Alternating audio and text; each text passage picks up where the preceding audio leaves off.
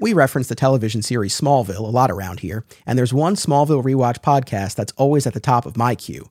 Always Hold On to Smallville, hosted by our pal, Zach Moore. Zach and his guests bring tremendous insight, passion, and humor as they discuss each and every episode of the series that ushered in the renaissance of superhero TV. Listen to Always Hold On to Smallville wherever you get podcasts, and keep an eye out for the other shows under the Always Hold On to banner, including Arrow, DC's Legends of Tomorrow, Superman and Lois, and Star Wars. I'm a proud backer of the Paragons of Earth crowdfunder. The creative team of Percival Constantine, Thomas DJ, and Eric Johns have plucked forgotten Golden Age superheroes from the public domain, reinvented them as their own sort of Justice League, and put them up against a Lovecraftian apocalypse. Support this project by going to crowdfunder.com, that's crowdfunder without an E, slash Paragons Comic, and read a free sample. Also, Perry, who's been a guest on the show, hosts the Superhero Cinephiles podcast about superheroes in media. Be sure to listen wherever you get podcasts. 30 years ago, I stood in front of a comic shop advertising the death of Superman in its window display. That moment outside Heroes World set me on a path, a lifelong fan journey leading directly from that tattered red cape to this podcast. Now, together, we mine Superman's vast 85 year mythology by examining, discovering, and reconsidering the stories that have shaped the last son of Krypton. Welcome to Digging for Kryptonite, a Superman fan journey. I'm your host, Anthony Desiato. Joining me to discuss Dawn of DC and the Superman titles is the host of the Men of Steel podcast, first time guest, Case Aiken. Welcome to the show. I thank you so much for having me on. I uh, I'm thrilled. I've been uh, appreciating your podcast since uh, Superman podcasts are are kind of my jam. So uh, I'm I'm glad to be here, and I'm glad to talk about a really fun era of the of the series. Yes, I'm so glad that we could connect. We were talking off mic that one of the great things about doing this has been connecting with fellow Superman podcasters. Uh, so I'm so happy to have you on, a first time guest on the show here. And this is our first episode following Red Skies, our 13 episode event looking at all of DC's crises. So the red skies have parted, they're blue once again, and we're in yet another new publishing initiative, right? Because after virtually all of the crisis events that we looked at, there was there was some sort of publishing initiative, whether it was more branding focused or story focused, whatever the case may be. There was always something coming after these events, right? After Zero Hour, we had Zero Month. After Infinite Crisis, we had One Year Later, where the book skipped ahead a year. My goodness, after Flashpoint, we had the New 52. After Death Metal, we had Infinite Frontier. So there's always kind of something coming after these events. And here now is the dawn of DC across the publishing line. And for me, this created a great opportunity to finally catch up on the Superman books. I want to ask you first have you been in a similar position where maybe these were kind of piling up and this was motivation to go through them, or have you been following this or any of the other Dawn of DC titles? What's your experience been?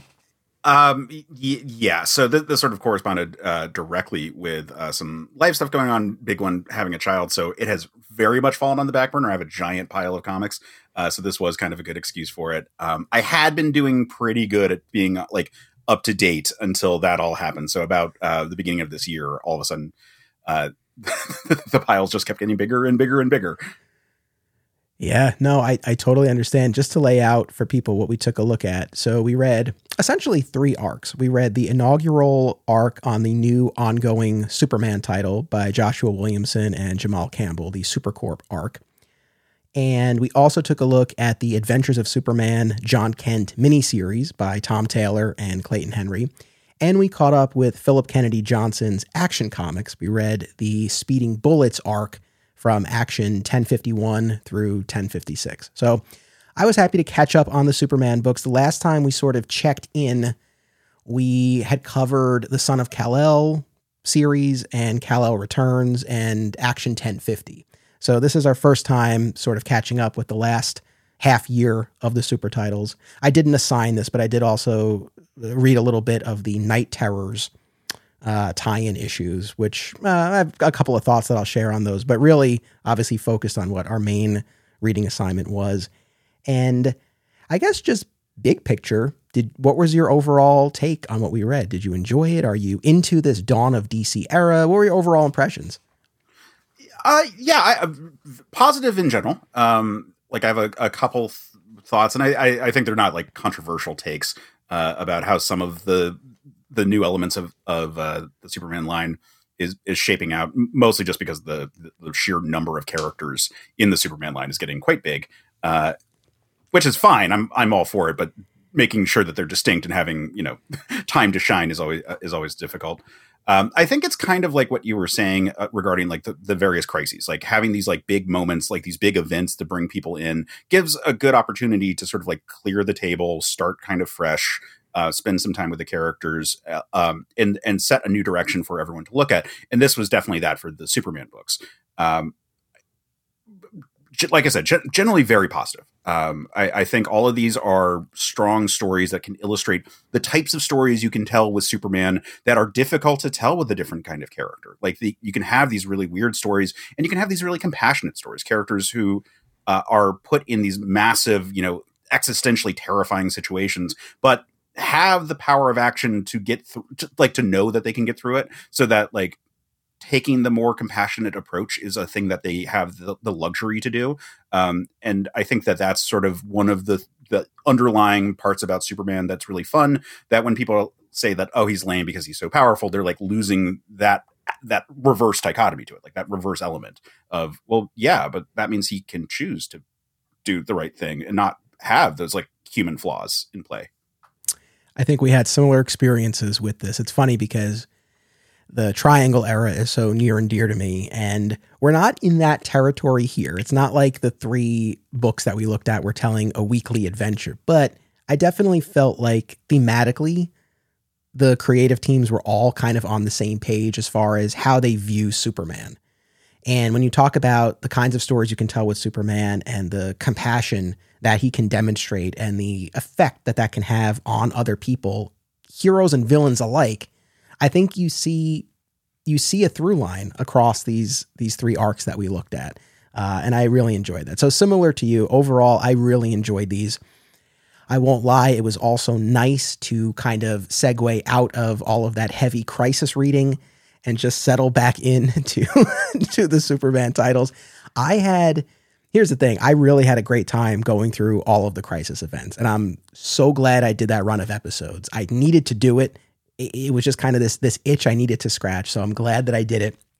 But it was three and a half months, man. It's like I consumed more crises in that span of time than anyone was ever meant to.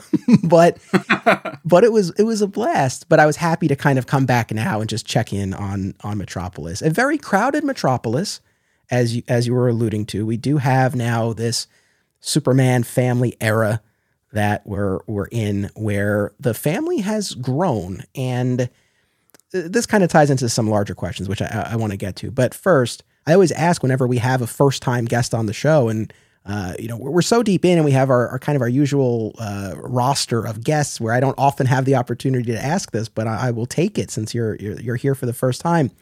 What is your Superman fan journey? And the way I always kind of kind of narrow that a little bit is what are those those tent poles, those pillars of your fandom that sort of hold everything up?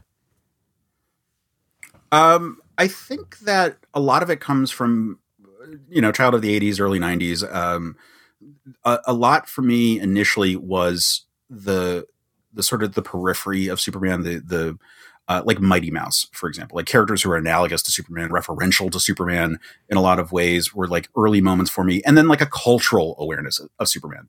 Um, and then pretty quickly seeing the Christopher Reeve movies and and sort of like getting a, a, vibe for that. And like there was the George Reeves shows on on reruns on Nick at Night. So like those are all areas where you know even even before I was really reading for fun that way. You know, like you know when I'm like five or six when shifting from reading Calvin and Hobbes all the time to being like, oh yeah, I can check out like the, these monthly comics or, or, or whatever to that effect. Um, and initially initially getting to into actual comics, I got into Marvel first, um, and then sort of worked my way. And really, it was around like the zero hour time when Superboy became a big character. Impulse was a big character where I started being like, you know what, I'm going to check out some of this DC stuff. And I had, like I'd read little bits here and there, but it, it wasn't part of my regular like reading order. Or you know, I, uh, at this point, I think I'd finally gotten like a box at my local comic shop, and uh, it, you know, I started adding some DC books. Um, but you know, I was I was a preteen and like the teen superheroes were a big one for me. So uh, so Superboy was a big conduit for me to getting into Superman stuff. Um, and I started reading about other Superman books. I I want to um, I believe it was the second trade I ever owned was the Death and Return of Superman. Um, and so that that was like a big area for me to be like, okay, now I'm catching up on all, all of these things.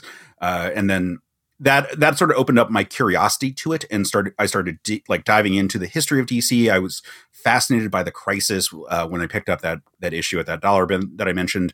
Um, it was this local bookshop for me that uh, uh, for um, or rather where I would go in the summer times that would have like all these random back issues that you could get. It was 55 cents for one issue or 50 cents or $2 if you bought four.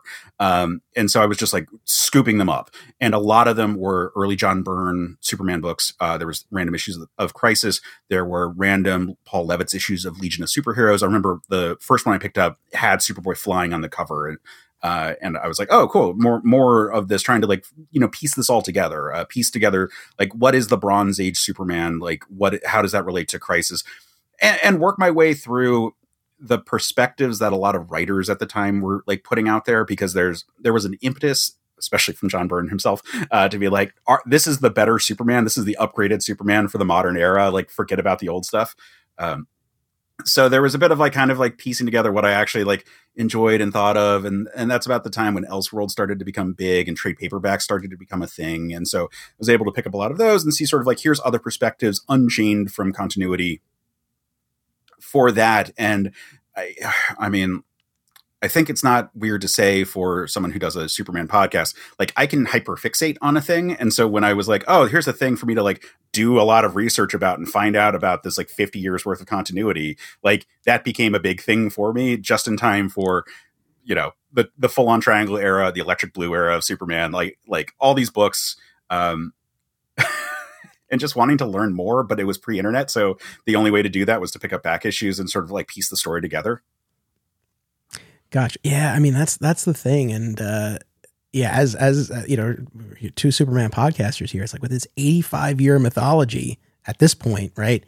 There's so much, like there's so much to yeah. explore, and, and even rolling it back to the '90s, you know, even still at that point, and yeah, I can definitely appreciate. I've talked about this on the show before, but I I can not to sound like an old man, but I can vividly remember that point in time where the main resource that we had, you know, back issues or Wizard. You know, I remember getting right, to the yeah. point where we had Wizard, and it's like, okay, at least there would be articles, and you'd have the the price. Like you got, you at least were able to get a little bit more context and history for some of these things. So, uh, yeah, no, I, I can totally, I can totally appreciate all of that.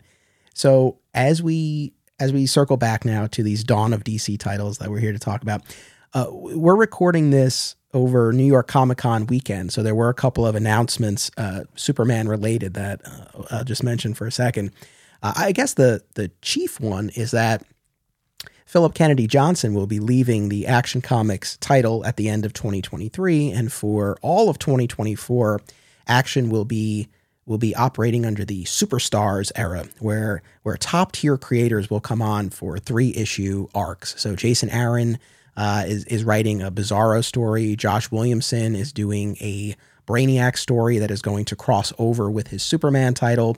I believe those were the only two who were announced so far as of this recording, but that's the idea for uh, for 2024. Now, rationally, logically, objectively, of course, I know there is no there is no scenario where anyone at DC Comics would consult with me about any of this. Irrationally, emotionally, this is the second time now I've gotten a little bit burned in terms of coverage here, not knowing where DC's going. So, you know, and I, I you can identify with this. So, a while back we did an episode on on a portion of Phillip Kennedy Johnson's uh, Warworld saga. And normally, for people who know the show, normally we wait until stories are done and settled, and then we'll look at the entire thing, right?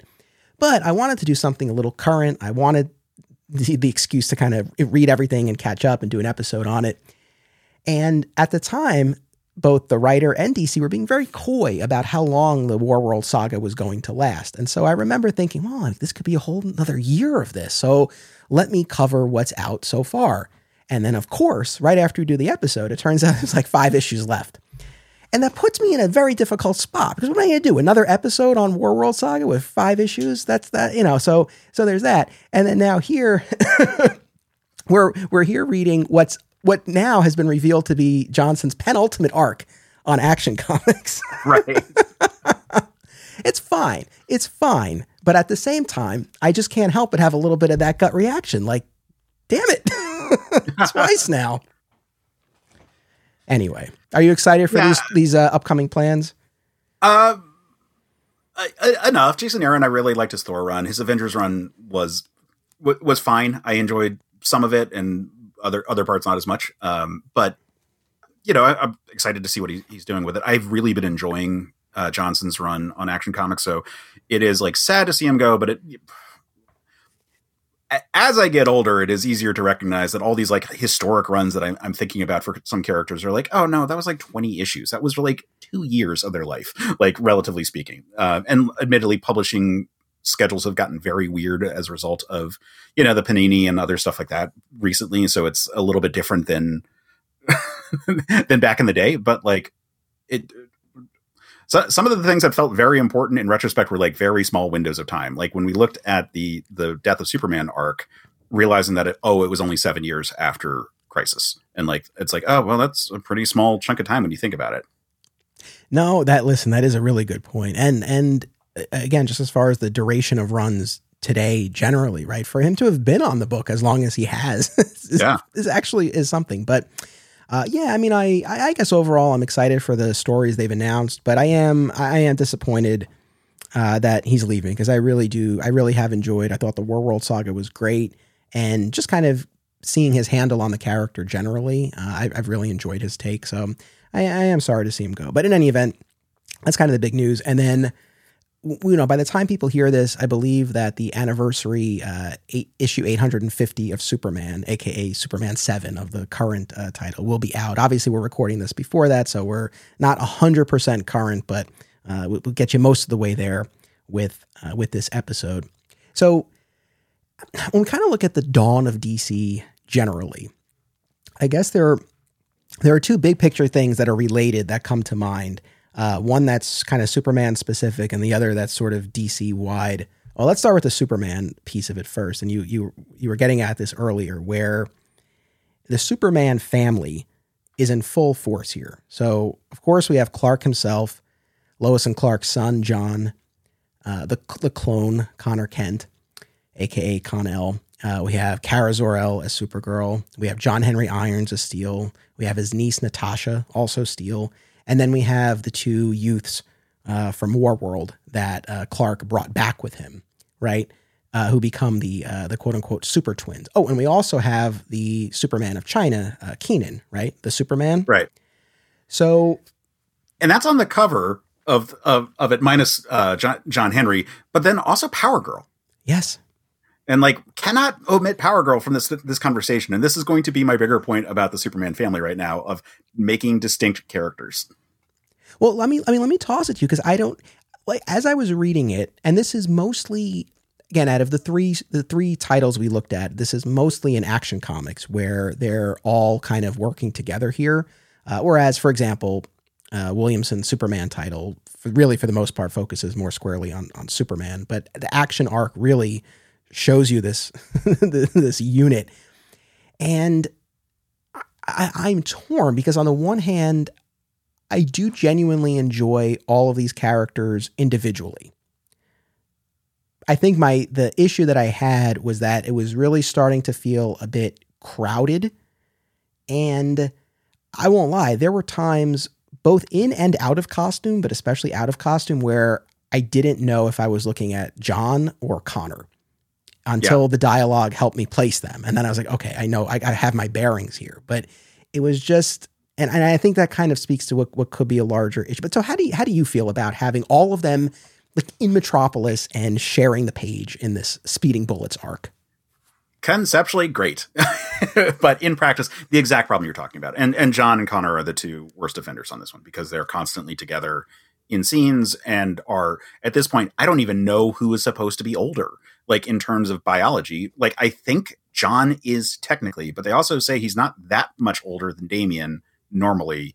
And and conner is, is his own mess of like well one he's a clone. Two he spent a good chunk of time with his age frozen. Uh, and three I, like how old is he supposed to be bio- biologically? Like hard to say sometimes because he's been depicted as like kind of a like a young kid and other times he looks like he could be like just shy of a college student. So like where in that maturity process is he? And then yeah like and jon has his own rapid aging stuff. It's th- those two are the hard ones like like what are we doing with these two characters are like they can't both be superboy but also neither of them can really be superman at least at, at least with clark around yes no absolutely it's, it's funny because when they announced that following Action 1050, we were entering this Superman family era, and Action Comics was going to embrace the anthology format, right? And it has. We have our lead story, right? And then we have two backups. And for the issues that we read, uh, the the first backup is by Dan Jurgens and Lee Weeks, right? The creative team on that uh, Lois and Clark uh, miniseries that paved the way for Rebirth and the return of the the post crisis Lois and Clark, all that business. Uh, so they have uh, 10 pages uh, where we get to see this untold story with Lois and Clark and young Jon when they've gone back to back to the country and Clark has donned his black suit. Uh, and then there are for the remaining issue or f- for all of the issues, some of them have a Power Girl backup, and then the re- the remaining ones have a Steel backup. So that that is the format that they're using. But I guess on paper, I, I would have assumed that it would have been a Superman lead story, and then, for example, a Jon Kent backup and and a Power Girl backup or a Supergirl backup. But instead, again, we got all of the Superman family operating together, and I don't. I remain very mixed. And I once again, I'd be curious to hear what what the audience thinks about this because there is something that is that is cool. Like we really haven't, at least in the modern era, seen this right? And and even in a pre-crisis era, I mean, not not with this configuration and these these familial dynamics per se. So like part of me says, okay, this is actually kind of cool to see to see Superman leading leading a family in, this way. Yeah. There is something appealing to that, but at the same time, it, again, it's just it's feeling crowded. It's literally I'm confusing characters and and you you know at, at what point at what point are we diluting the S? Like there's something really cool about the fact that so many have donned it but then when you see them all together, does it not make Superman maybe stand out a little bit less? I mean, I, I don't know. I get differing opinions on it, I suppose. I mean, I think in this context, we are starting to get towards that sort of like House of El kind of structure to it all, with like Superman being this like like Potter familia to them all, and like that I think works fairly well in terms of the dynamic between them. Like having having the the established Superman be be the one who is you know fully matured, the voice of reason with the group, like the biggest one in the room minus Steel when he's around. Like it's I, I think that works okay. And in terms of like having that kind of family dynamic, it honestly made me think of like Chris Claremont X Men books a lot. Like they were hanging around oftentimes just in sweaters, and it, it, sort of like felt like that kind of like we're you know we're we're watching TV, we're going to play baseball tomorrow kind of sequences that you used to see a lot more often. Uh, and and I liked that here because I think that Superman. Be, I, I think that there is a place and a time for like Superman feels isolated and alone. But I think having him be so established in his career at this point, the benefit is that that family has grown, that we are getting back to that very rich world that Superman inhabited back in like the Silver Age, you know, where you could have all kinds of characters and the Justice League can show up and they're minor characters because there's just so many more important ones like on the front lines there. So I'm I'm cool with that, and, and I don't mean to like sound like a broken record on this one. It's just that in the sequences that we're watching them, we should be able to clearly tell who everyone is, and between between the fact that we have characters who are already innately very similar and then the redesigns for characters that have made them even more similar looking like they're not doing themselves any favors in terms of like really having strong distinguishing characteristics between everyone well, that's the thing. Like I said, with Conner and Jon, they're the worst offenders here. And with Jon, you know, he lost the cape. So at least when he had the cape, I felt like it was easier to, again, to, to pick him out in a crowd of, of supers.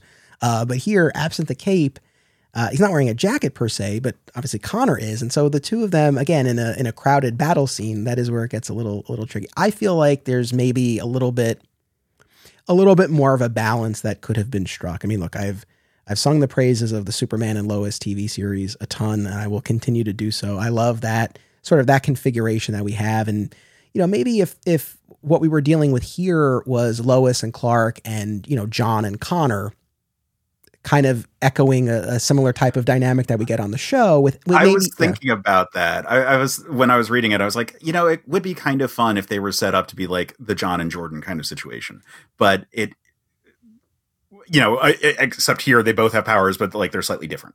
Um, uh, it is. I don't know how you would do it though, like because one is actually his biological son and one isn't, and they like they're just like distinct enough that way. Yeah, yeah. And and look, here's the thing. If they did that, then I or other podcasters would get on here and be like, "Oh, they're just trying to be like the TV show." So I I look, I appreciate that the the comics are, are doing their own thing. Uh just a little bit crowded. But so this points to a larger question that I want to pose to you about I guess about this era of DC. And I was having a conversation earlier today with uh, Rich Roney, who's been on the show a bunch of times here. I, we're talking about how even just in my my 30 years now of of reading comics where there was definitely that stretch in the 90s where you had the the proteges, the younger heroes, replacing their predecessors, the era of Wally West and Kyle Rayner and Connor Hawke. And that was a pretty uh, formative time for me as a reader. So I, I always kind of gravitate towards that. And I, I think there's an argument to be made for what happened there, where you had these characters kind of step up and they were the next generation. And then we saw that shift, right? Even just kind of sticking with that trio where you had Ollie and Barry and Hal come back. And that kind of led to what I see as kind of the next iteration of this, where the originals came back and their successors were kind of pushed to the side. I mean, Wally West was literally erased from reality for a period of time. And yeah, Kyle Rayner stuck around and he, you know, he probably had the most to do out of the three that I'm talking about. But still, there didn't seem to be a ton of space for all of them. But now we're in this era, this dawn of DC era, where there's this vast Superman family, the Batman family has grown, the Flash family. Like there's a there are a lot of characters from different generations, all kind of sharing in the powers and the mantle and the title of these characters. And I guess this is another instance where clearly I at least have some mixed feelings at a minimum, but I don't know fully where I land because for the most part, I love these characters and I love them having the opportunity to be present and to actually have something to do. But I do also feel like, like we've been talking about, it does run the risk of of just kind of crowding the scene and making making each mantle maybe a little bit less less distinct. Uh, how do you feel about this? Yeah, I, I, mean, I think that the most natural comparison is the Batman family. Um, I, I think that the some of these other ones like are ha, have their idiosyncrasies that make it a little bit harder to like really get into. But I think like the like that that shot from I think it was Scott Snyder's run where you have like the four Robins all around Bruce, and it's just like that that timeline just doesn't make any sense, and it certainly make starts to get weird when you consider that the last one is the son of the main character. Um, it, it's definitely the one that makes Tim Drake especially feel like the hardest one to like really have like a clear role for because like at least Dick is the original Robin and this is the you know this is not even the, the successor it's not even the successor who you know quote unquote died it's the it's the third one who's not even the final one so like who who cares I think it's a little different when we're talking about Superman stuff because at least Conner is a clone, and at least we have this shared element of like superpowers for the most part. Um, you know, minus the the steels, the, like the steel subfamily of Superman stuff. Um, so there is this like impetus of, of like, well, for one thing, there is a genetic link between these characters. There is a a responsibility to make sure that everyone who has powers are nurtured and like cultivated to be the best people they can be, and like for Superman to take them under his wing. So I think those are all like good elements there. But then it's then it becomes a matter of clear, you know, just like I said, like clearly delineating all these ones because once you bring in Power Girl into this conversation too, then we're talking about like, well, there's kind of two Supergirls in that regard, um, and at least one of them always had her own code name. But but when we get into the Superboy stuff, they've always shared one sort of, and now we're trying to like call him Superman, but it's only when he's like away. But then the Superboy book is Man of Tomorrow, so like uh, they're the the age thing is a hard one to really like have a specific here's here's the role now because they're all kind of like blurred into this sort of generic like young person kind of phase uh, without really clear personality differences either because they both are kind of just like good people yeah uh, yeah I, I don't know I, I guess where I, where ultimately land is in fairness and i'll try to be positive here maybe there's no ideal scenario especially because all of these characters have their fans, right? And when one of them goes away, it's it's you know it's it's disappointing to that group. So if the, you know DC's if they're erring on the side of well, we'll have everybody represented here, right? And and really, uh, you know, we see it with the Green Arrow family and Flash family and the Green Lantern Corps and the Superman family. You know, it's like they're kind of embracing everything and and kudos to that. I, you know, maybe there's more value to this than than than I'm necessarily recognizing. I guess. And once again, I, I really feel like maybe just more and more just like cranky old old man fan at this point. But I do feel like one thing that I don't even know how do I put this, but there is there's a sense of of, of loss that's been lost in the current state of DC, where all of these characters are back, where I use Flash as the example. You know, reading the Adventures of Wally West all those years, and and you know Barry was gone, and that was something that kind of w- was always hanging over Wally. But Barry was a source of inspiration. He'd have his occasional returns via time travel or visions or flashbacks or whatever, and so the character was still represented in a way. But there was the sense of yeah, like this something has been lost, but we're carrying on the legacy. And now it's just yeah, everyone's back, and everyone who's been dead has been back, and characters who like it. I talked about this last week or the week before, but it, I I really, it really kind of irks me. And it comes up in what we read here, where Superboy specifically references the fact like he's been erased from reality. Like he knows he was erased from reality and he's back. it's just like, eh, I feel like it's it's a little bit that level of like cosmic self awareness. I feel like makes the characters feel less real or less human to me. Yeah, I, I I, I think that all makes sense. I think that if any character is going to be fine with it, it's someone in a Superman family because they sort of can straddle the the extremes of, of comic book reality better than anyone. But I, I completely agree. It, it feels weird when the the main books. You know, it, it's different when we're talking about something that's like a like a an, an analogous character.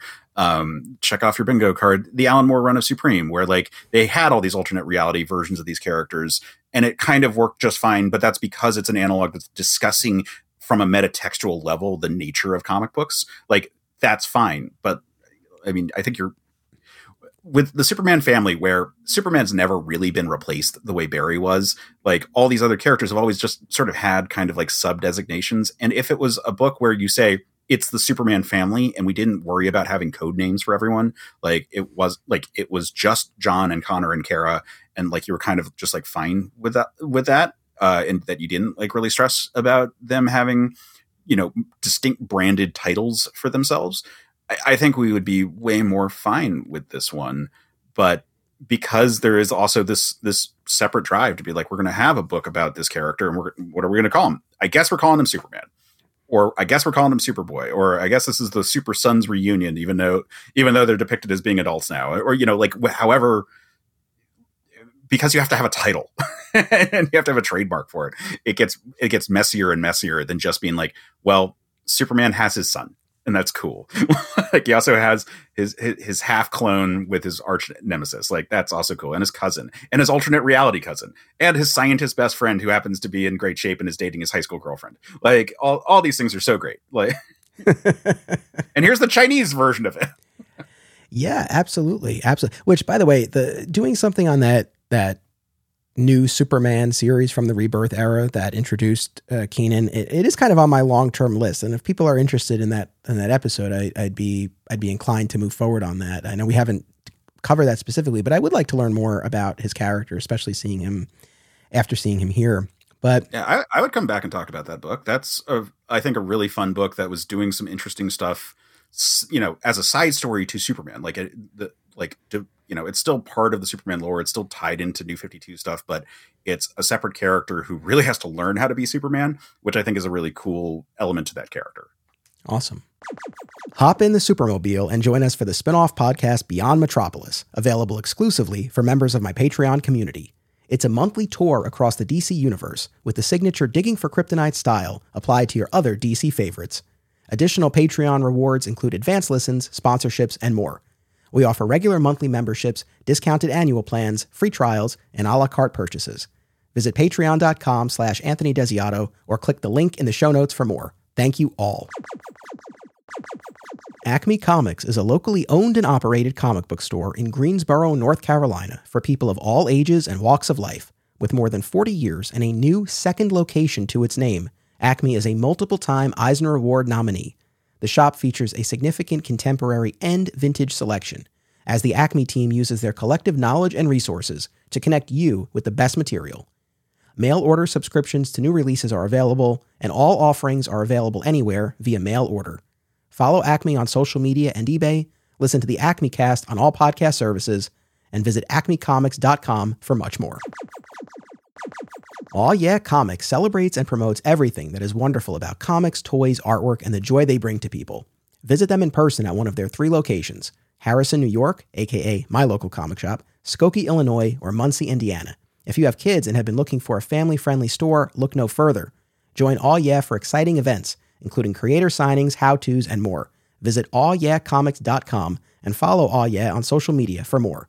Their name says exactly how they feel about it. Say it with me now. Aw Yeah. So, with these three arcs that we looked at, I feel like I feel like a few themes emerge. There is again, I think in in each of them there's at least a moment that kind of speaks to what what it means to be Superman, and and again, this the compassion above all that really shines through. I think that comes across in a number of instances. I think the idea of redemption as well and second chances. Uh, I think that's something that's prevalent ac- across these between Lex's dealings with or Superman's dealings with Lex in the in the main Superman title, uh, how Superman deals with Metallo in the action arc, uh, and even how Jon deals with the Injustice Superman in the Jon Kent miniseries. And then you also see, particularly across Superman and action, kind of seeing maybe the like the mid tier, like the B level villains uh, getting a new spin, either in terms of power or usage or personality, backstory, potential for redemption. Uh, particularly, we see that with uh, again with with Parasite, with Silver Banshee, and with mm-hmm. Metallo. So I feel like there were a few things that that uh, again really tracked and made it made it feel like we were er, we were in the same era with all of these books, even though they were doing their own things. Uh, is there anything else big picture that really that you really feel like united these three stories?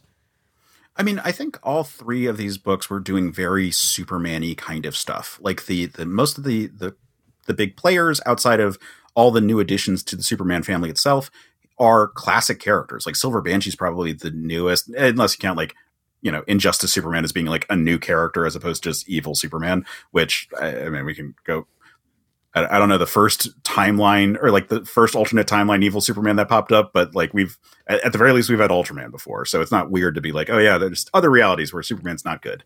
Um, but you know we like Metallo is one of the the most classic Superman villains. Parasite's another one. Like these are like the super heavy hitters that he had in like in the 50s. So in terms of like what stories that we're telling, it's really a breath of fresh air to be we can do a cool update on these characters in a modern story and have it still feel relevant and still scary in some scenarios. Like what they do with Parasite is I, I think incredible uh, for making him feel like a compelling villain.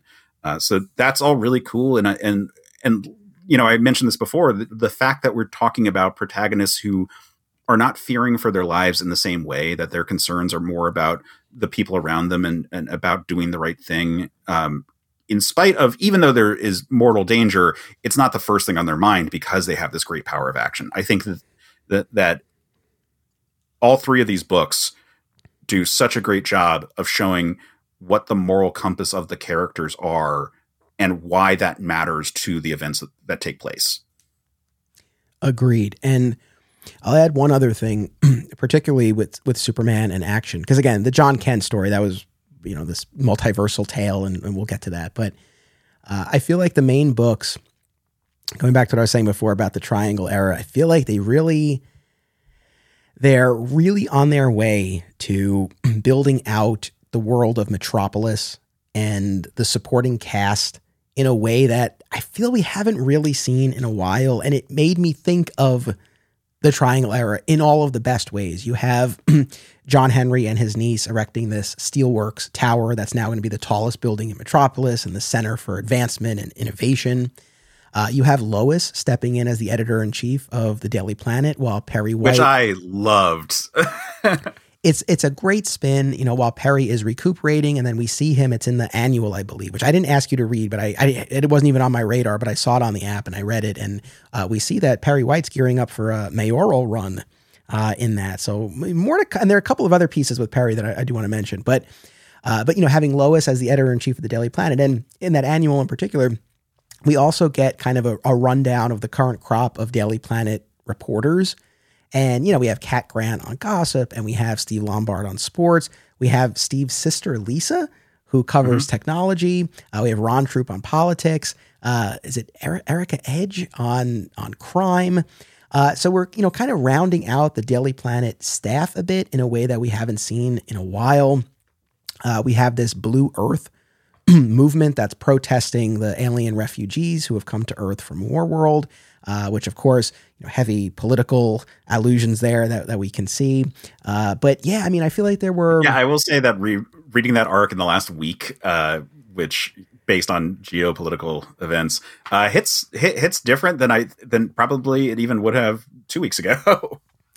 yeah, there's. I mean, look, there are things that that are there. I, I, feel like there, you know, clearly there was, you know, the, the intent was to pull on on what's going on in the real world. I mean, early on in the Speeding Bullets arc in Action Comics, Lex Luthor sends Metallo to destroy the Steelworks Tower because, like I said a minute ago, it's now going to be the tallest building in the city.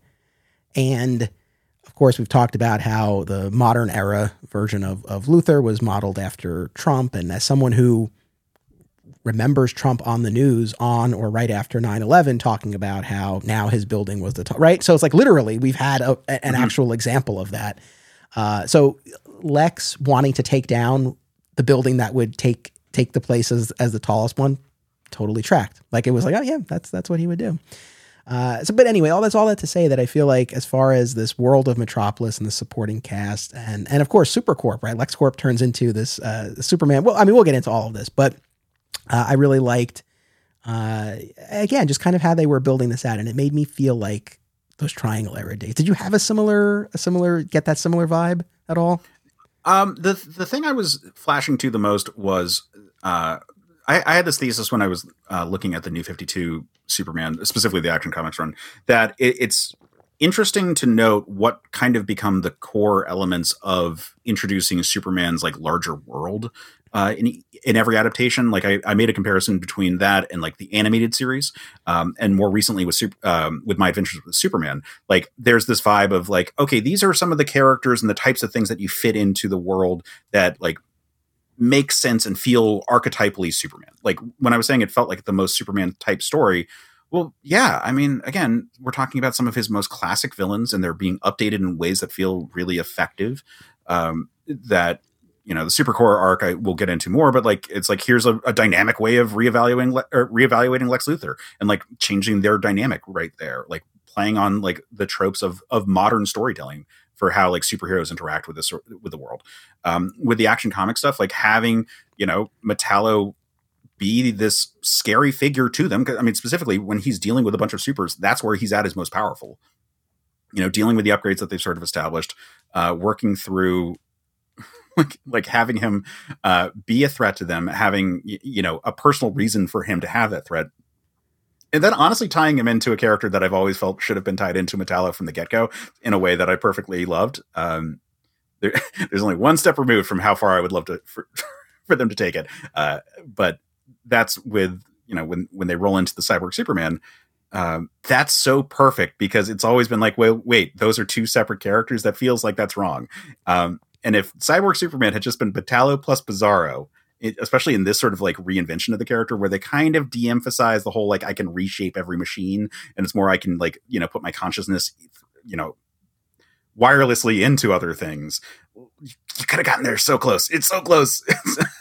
All right. So on, on this note, of let's let's start with the action comics. So yeah, just as kind of the the core aspects of this and the main beats uh, in this speeding bullets arc. So we have again the unveiling of the, the new Steelworks, and there's a nice. Actually, this gets called back in the Jon Kent miniseries as well, but there's a nice callback in in this action arc to a conversation that Clark and Jon had uh, in the Son of Kal-El series, where Jon had said, like, why don't you do more? Basically, why don't you insert yourself more in world affairs? Mm-hmm. And Clark's answer at the time was essentially that he's not of this world; it's not his place. Uh, and again, there's I think a great, uh, you know, very effective callback to that in the Jon Kent miniseries. But even in this action arc, Clark tells the family, he's like, you know, Jon had asked me this, and now it is time to do more to lead, uh, and that the Steelworks uh, unveiling is is a big part of that. And while all of this is going on, again, we have these Blue Earth protesters. We have initially it's Lex Luthor manipulating Metallo to attack Steelworks. But then as the story progresses, we find out that uh, once Lex is kind of done with him, uh, that it's the cyborg Superman who is exerting his influence on Metallo. And I was happy for that because as I was reading, I'm like, well, we have this whole business in the Superman title of Lex and Superman working together. It's very tentative yeah. and tenuous, but they are working together. And so the idea that Lex is pulling Metallo's strings throughout the story didn't ring true. So when we had that pivot, that there was this other force at work, uh, that that certainly uh, you know tracked for me.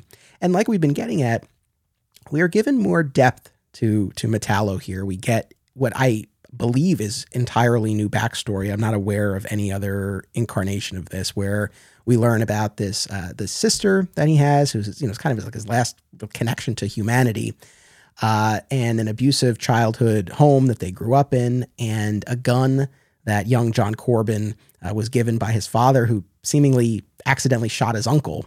Uh, and was told to discard this gun in the river, but instead John felt the power of the gun and didn't discard it and actually ultimately used it to shoot and kill their father in one of his uh, you know uh, abusive episodes, uh, and that kind of set him on this path to eventually becoming the gun uh, through this experimentation and his evolution as Metallo.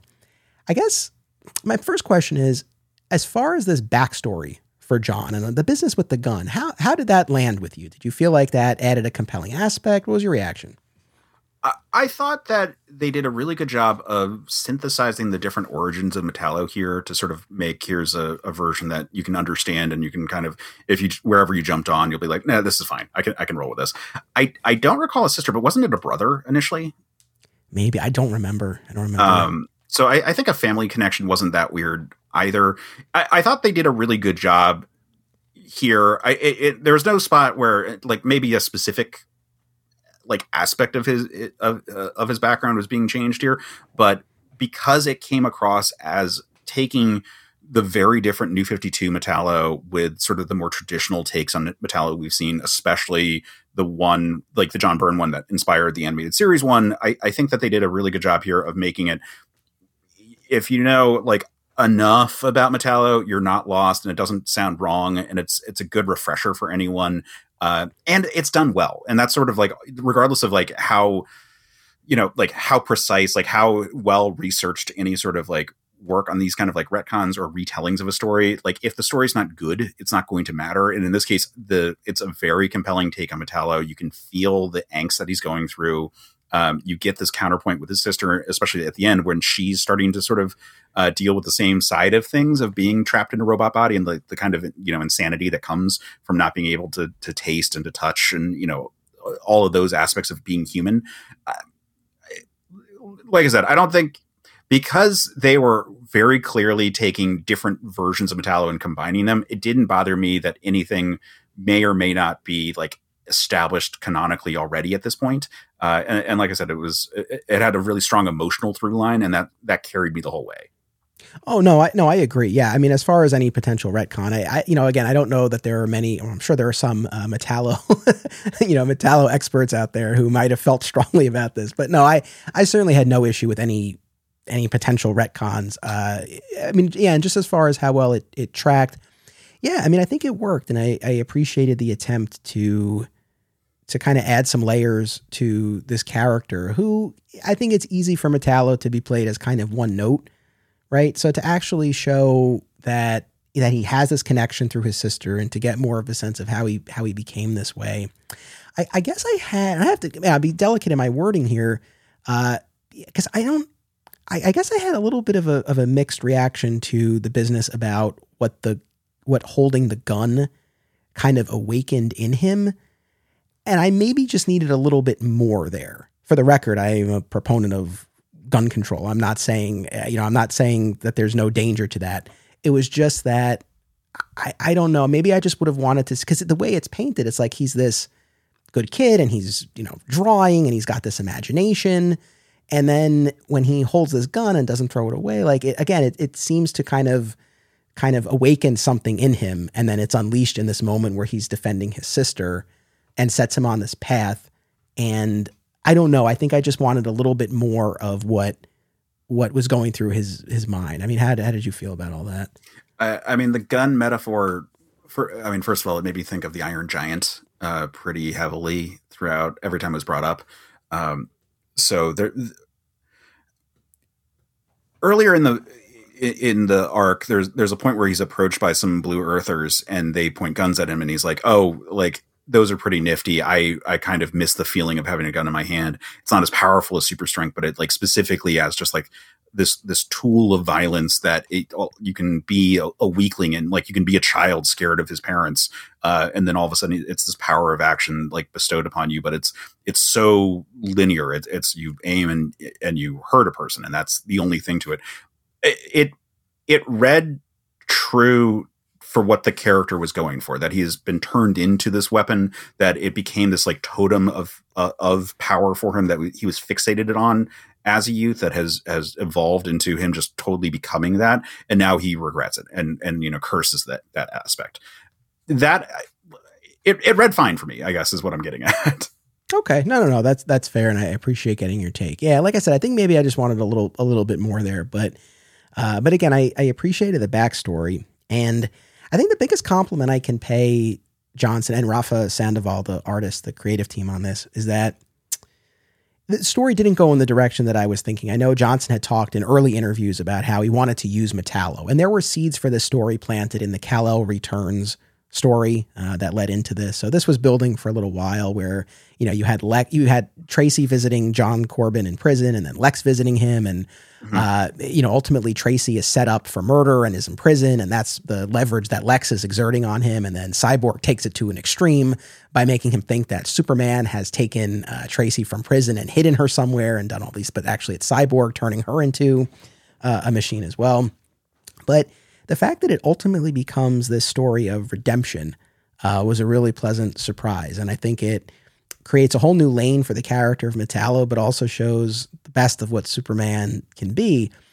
Uh, where, and there are a couple of instances of this, even before we get to Metallo himself, uh, in one of the Metropolis street battles with the Necro drones, where Metallo can, you know, essentially create uh, other mechanical corpses, for lack of a better term. But real quick, did you have a flashback to whatever happened to the Man of Tomorrow?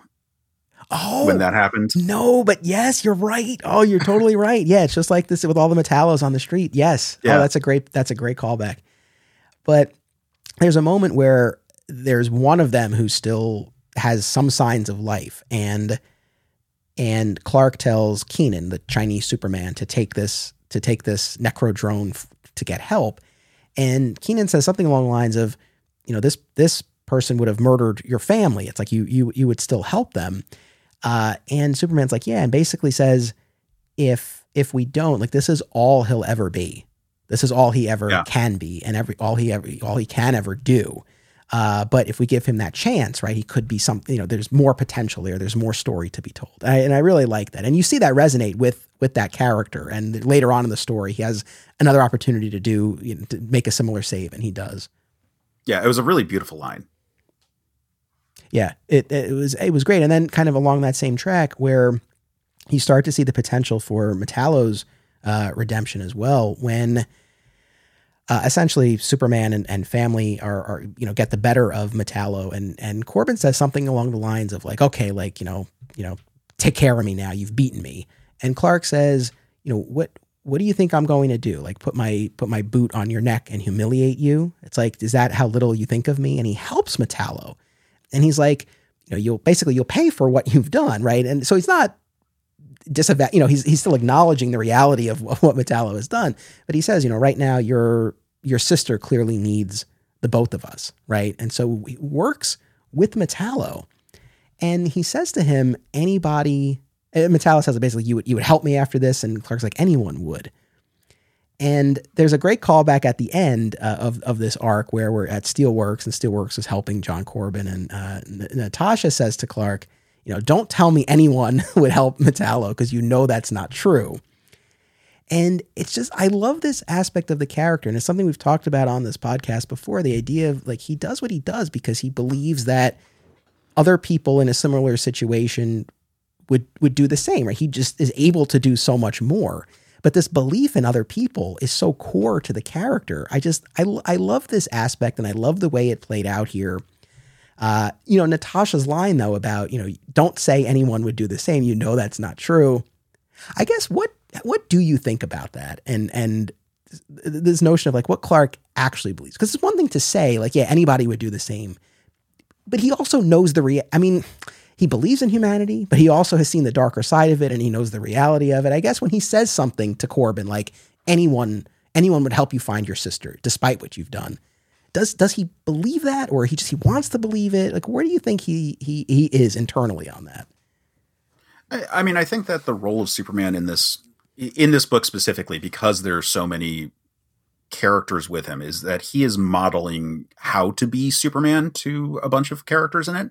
Uh, the twins, especially, like they're coming from Warworld and they have, you know, a very kind of warped perception of like what morality is. Um, it, it, but but also, I mean, even even Kara, but like, I mean, obviously Jon and Conner are both kind of in situations like this, and and Kenan too. Like like all three of them look up to Superman specifically as a a as a father figure for how they should model their behavior. And in this scenario, he might not necessarily believe that anyone would, but he does believe that in the same circumstance anyone could, and certainly believes that anyone should.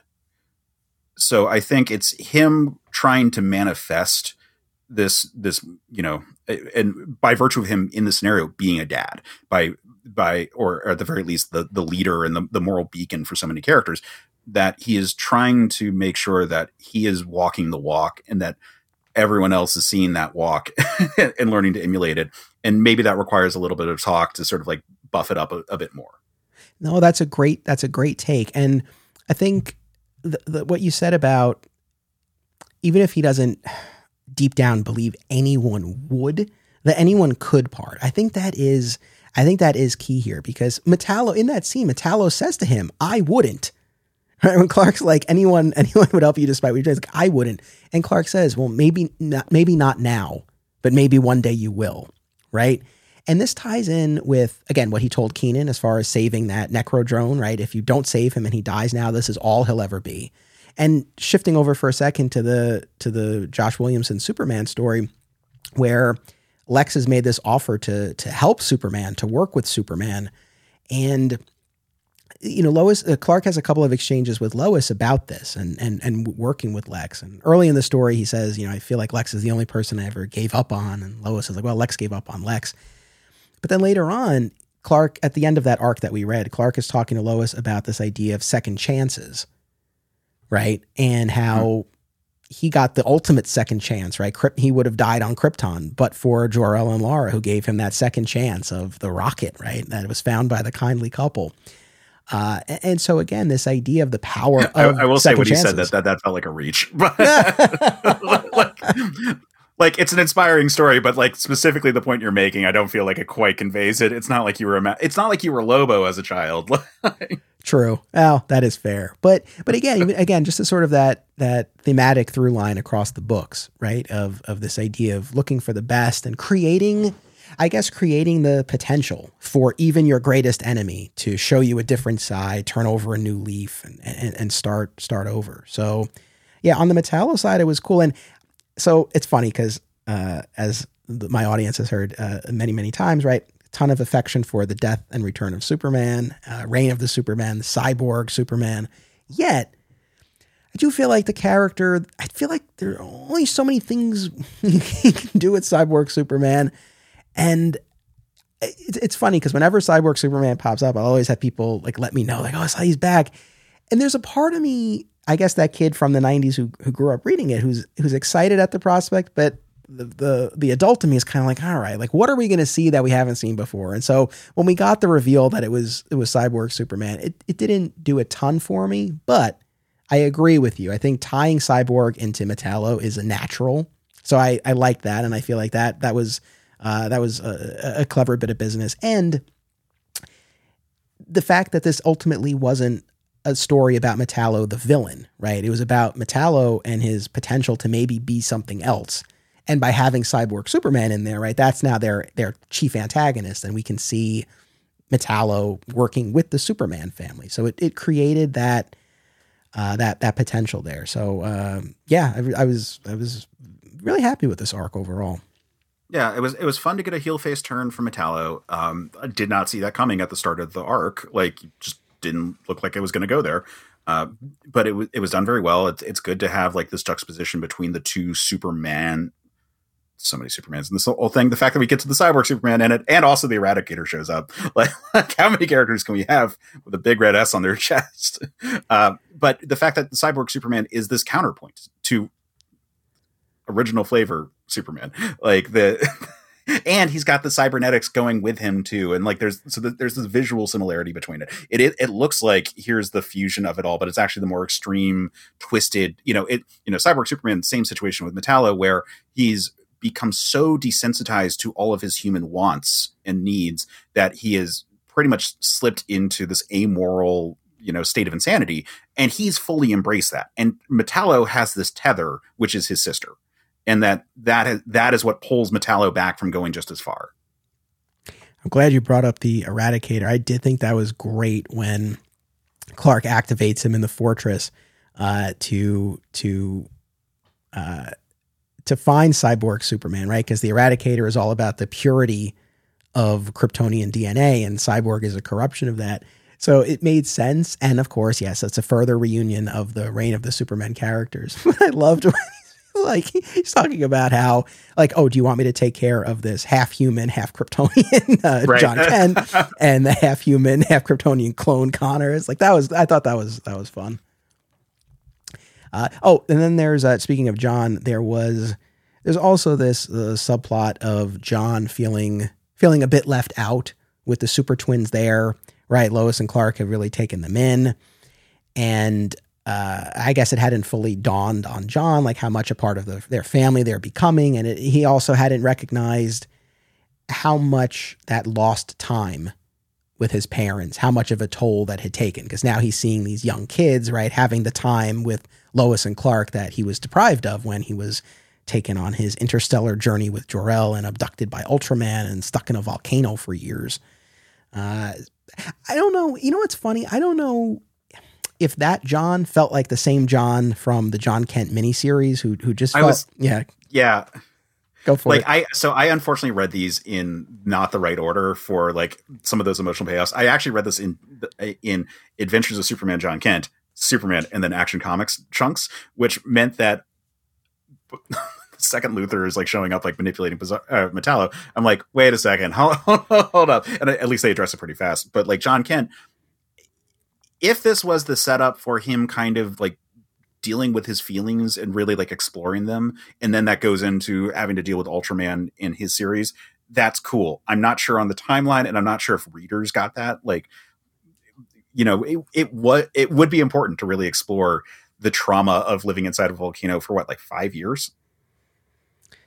I'll I'll never uh, I'll never be a fan of what they did to Jon Kent. No, no, God, no. Just on on on multiple levels, I hate that. And I don't mean to belabor the point. We've talked about this before, but I I, I get I I mean I get the instinct to want to ha- to age him up a bit, but I feel like that just it came at the expense of of the great character that we had. And I I mean I like older Jon. I do, but I hate the way we got there. I feel like if there had been some scenario where we have younger Jon and a, an older time traveling Jon or something like that. But the idea that that low that this family was robbed of that time and that this young boy was subjected to years in this volcano uh, by an evil version of his father. I, yeah, I mean, I just I, I'll never like it. Yeah, I mean, like there's certainly effective components to that. Like the idea that his torturer was Ultraman who has his father's face is like, yeah, no, that is a really messed up situation to be in. Like I fully could see how that would be a striking cinematic bit. But again, exactly, the aging up kind of sacrificed what was a unique character in the form of this young Jon Kent who uh, operated as a Superboy that we didn't have at the time, nor have we had really since the days of young Clark being Superboy. And like even those weren't the main stories. Like it was it was rare to see him be like depicted as that young. Um, but it, it was nice to have that distinct, unique character. And then if they wanted to have the slightly older version of it, they had Conner Kent. That's the thing. I feel like even if they had aged him up a little, right? Maybe he's 15, right? So he's a little bit, and whether they did it artificially through various comic book means or, you know, or they just kind of allowed him to age in real time, even though the rest of the characters are not. If I, I could, I could live with that little bit of a cheat, but, but to have, you know, yeah, maybe like that 14, 15 year old. So exactly to your point. So you get, and then that would, that would, I think, solve the problem that we're having with, with uh, Conner and Jon, right? As these contemporaries that we were always struggling to tell apart. But right. In, in any event, Jon's got that going on in, in that action comics arc. Is there anything else about speeding bullets that we didn't talk about that you wanted to? Um, talked about the World tie-ins. Um, I mean, we haven't really talked about the twins that much. I do. I, I like them as a as a general concept. I think it's a good idea to like explore how Jon is responding to to all that. I think. I, I, I think that is a heartfelt thing, and it's going to be cool to see these two characters deal with such a hostile situation. Like we already teased it a little bit with the with um, I can't remember the respective names. It, Oslo or uh, yeah, with, o- the one who actually attacked a person, and that turned out to be a Metallo. yes. So we didn't get the full sting of her going too far. You know, we didn't. So I, am sure we'll see something kind of like that at some point, um, where these characters who were brought up in this, you know, very different society and also didn't have this you know this level of power uh, on that society um, is is now you know sort of responding to well I'm dealing with a problem in the you know the most like harsh way possible and having to have Superman kind of step in. And maybe they don't want to go quite that far in this book because it's a Superman book. This isn't Invincible. This isn't, you know, some other book that's kind of like dealing with those archetypes. Um, this is where we actually spend the time having a character, like having the characters all ultimately be good people like with no one really betraying their morals and really like crossing any particular line. So maybe maybe we don't go that far, but I, I think that as a narrative as a narrative device, they are going to be useful. At this point, they're mostly there so that the other characters can sort of like feel their feelings about how they approach situations. Again, you know, with Clark, he he is way more so than even just with Jon around, like really feeling like how does he be a role model to these to these two? And I think with Jon, we're seeing him actually deal with trauma that never really got a chance to be explored before. Uh, so that's also good to do. Uh, you know, even if we don't like that that trauma exists because the story, you know, didn't need to happen. but, you know, they didn't need to Franklin Richards him uh, like that. Especially, especially where like, what were you doing? I was sitting in a, in a rock for this whole time. Yeah, no, I, no, I know, I know. Well, but no, I, I agree with the with the twins. I think that uh, there's I think there's a lot of potential there. I hope it gets fully realized. I, I, mean, I wonder, especially with Johnson leaving action, if if we'll get to see that. But look, I love I love Clark, Lois and Clark, but especially Clark in that parental role. Uh, to have them, you know, they have their son by birth, but now to have them adopt these kids, just like Clark was adopted, but to adopt them at an older age than Clark was found, right? There are a lot, a lot of dynamics at play here. And then, yes, the fact that they are these alien refugees in this world now beset by this blue earth movement, it, it creates a, it creates a lot of, a lot of paths for them to take. So yeah. uh, I'm, I'm curious to see where it goes, but I enjoyed, I enjoyed the speeding bullets of it all. I guess maybe continuing on this Jon Kent theme. So we have this Jon Kent miniseries by Tom Taylor and, and Clayton Henry. And should, should we pivot or should we like stay on the the backup stories that are in action? Or were you not planning on co- talking about those? I think in the interest of time, I don't know that we'll we'll we'll totally unpack those. But uh, but actually, yeah. Before we before we pivot, uh, I guess what what would you like to say about them? Uh, I don't have a lot to say about the Superman and Lois story. I think that it's kind of like, oh hey, here's more you know doomsday illusions uh, going on and all there, and it's like nice to see a young Jon Kent again. Um, but I don't really have a lot of like strong feelings about that particular one. The Power Girl one, I love Power Girl as a character. It's she's so hard to fit into DC post crisis. Just uh, just every version has been very difficult to explain and has gotten weirder and weirder. Um, I don't love that they decided to rename her from Karen to Paige. That just didn't quite seem to ring true for what we've dealt with the character. But the idea that she has psychic powers now and that that's sort of like playing into her role as like sort of a psychic therapist, I think that's different, and I'm I'm, I'm here for it. I, I enjoyed. I, enjoyed seeing her interact with Supergirl and actually spending some time trying to establish differences between them. And I kind of wish that I, Supergirl in general has kind of become more like Power Girl over the years. Like she's a little bit sterner, a little bit like uh, uh, a bit more mature. You know, like the decision to make her the older cousin to, to Superman instead of his younger cousin when they brought her back in um, in Superman Batman. That from that point on has led to this sort of like take on Kara that is like I said, just a little bit more reminiscent of where we were with Power Girl to begin with. Um, and so like finding a space for them separately will be good. It was nice to have them there, um, but I don't know.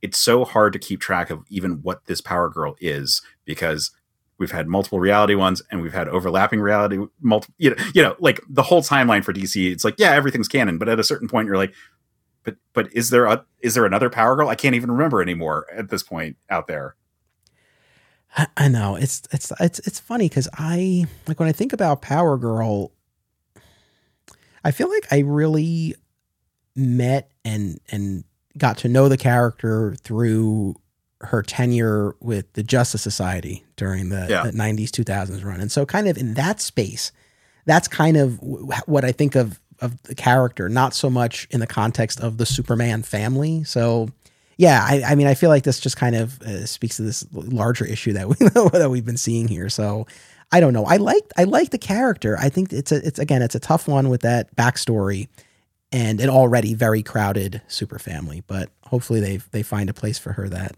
that fits. Fat Moose Comics is New Jersey's best and oldest comic book store. Established in 1982 and under new ownership since 2020, Moose sells a wide selection of comics from every publisher and time period, along with action figures, graphic novels, posters, statues, and more. If you're looking for something and they don't have it, they can probably get it for you. They know a guy. Visit Fat Moose in Whippany the next time you're in the Garden State, and be sure to reach out via the Fat Moose Comics Facebook page. This episode made possible in part by educator, hobby comic book collector, and pop culture enthusiast Sam Lim. Sam is based in the South Jersey area and is looking to connect with other comics fans as well as retailers. They're also looking for comic shops to explore, so recommendations are welcome. Be sure to follow Sam on Instagram at SZL Comics to see their latest comic pickups and shop adventures. Filmmakers and movie fans alike should be sure to attend these film festivals Brightside Tavern in Jersey City, Hang On to Your Shorts in Asbury Park, Point Lookout on Long Island, and Round Reel in Bloomfield, New Jersey. Take it from an alum of two of them.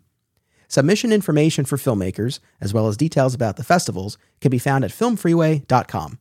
Follow the festivals on social media for news about events, discounts, tickets, and more. Also, listen to the Hang On to Your Shorts and Cullen on Film podcasts available via a shared universe network. So, again, this Jon Kent miniseries, I really had enjoyed the Son of Kal-El series. I was this was one that I was looking forward to.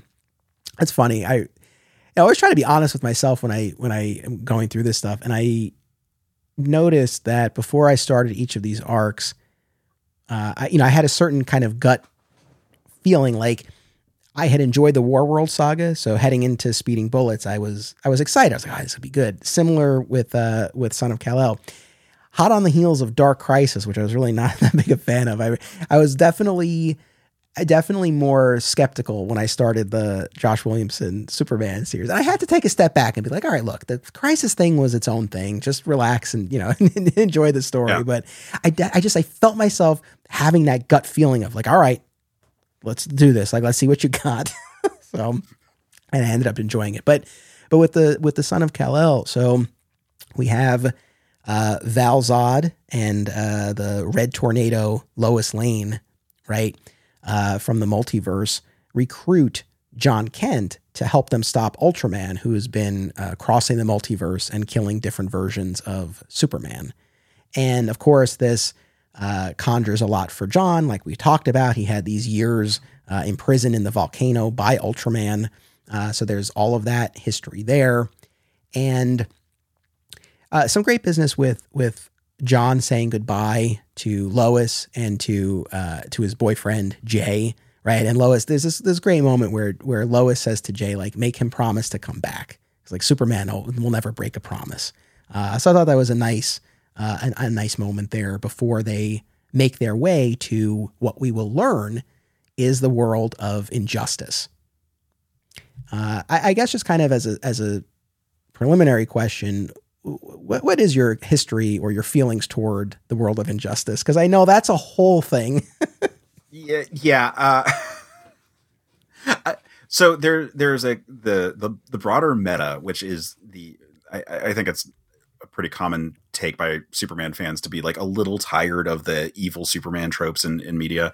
Um, not that any one of them is necessarily bad or wrong. It's just it feels like it's become very trendy in the last decade or so, uh, and this kind of feeds into it, especially because it's a video game, and as much as we love comics, we have to acknowledge that video games have a much wider audience. Uh, it's a reason why things have carried over in Marvel because of Marvel vs. Capcom 2 in terms of like, oh, well, that's the version that people recognize. And to a certain degree, video games like Injustice, which are, you know, huge sellers, are going to be ones that there's a lot of context that kind of like is going to uh, become part of the zeitgeist because it just has such a, a, broad sphere of people who are paying attention to it.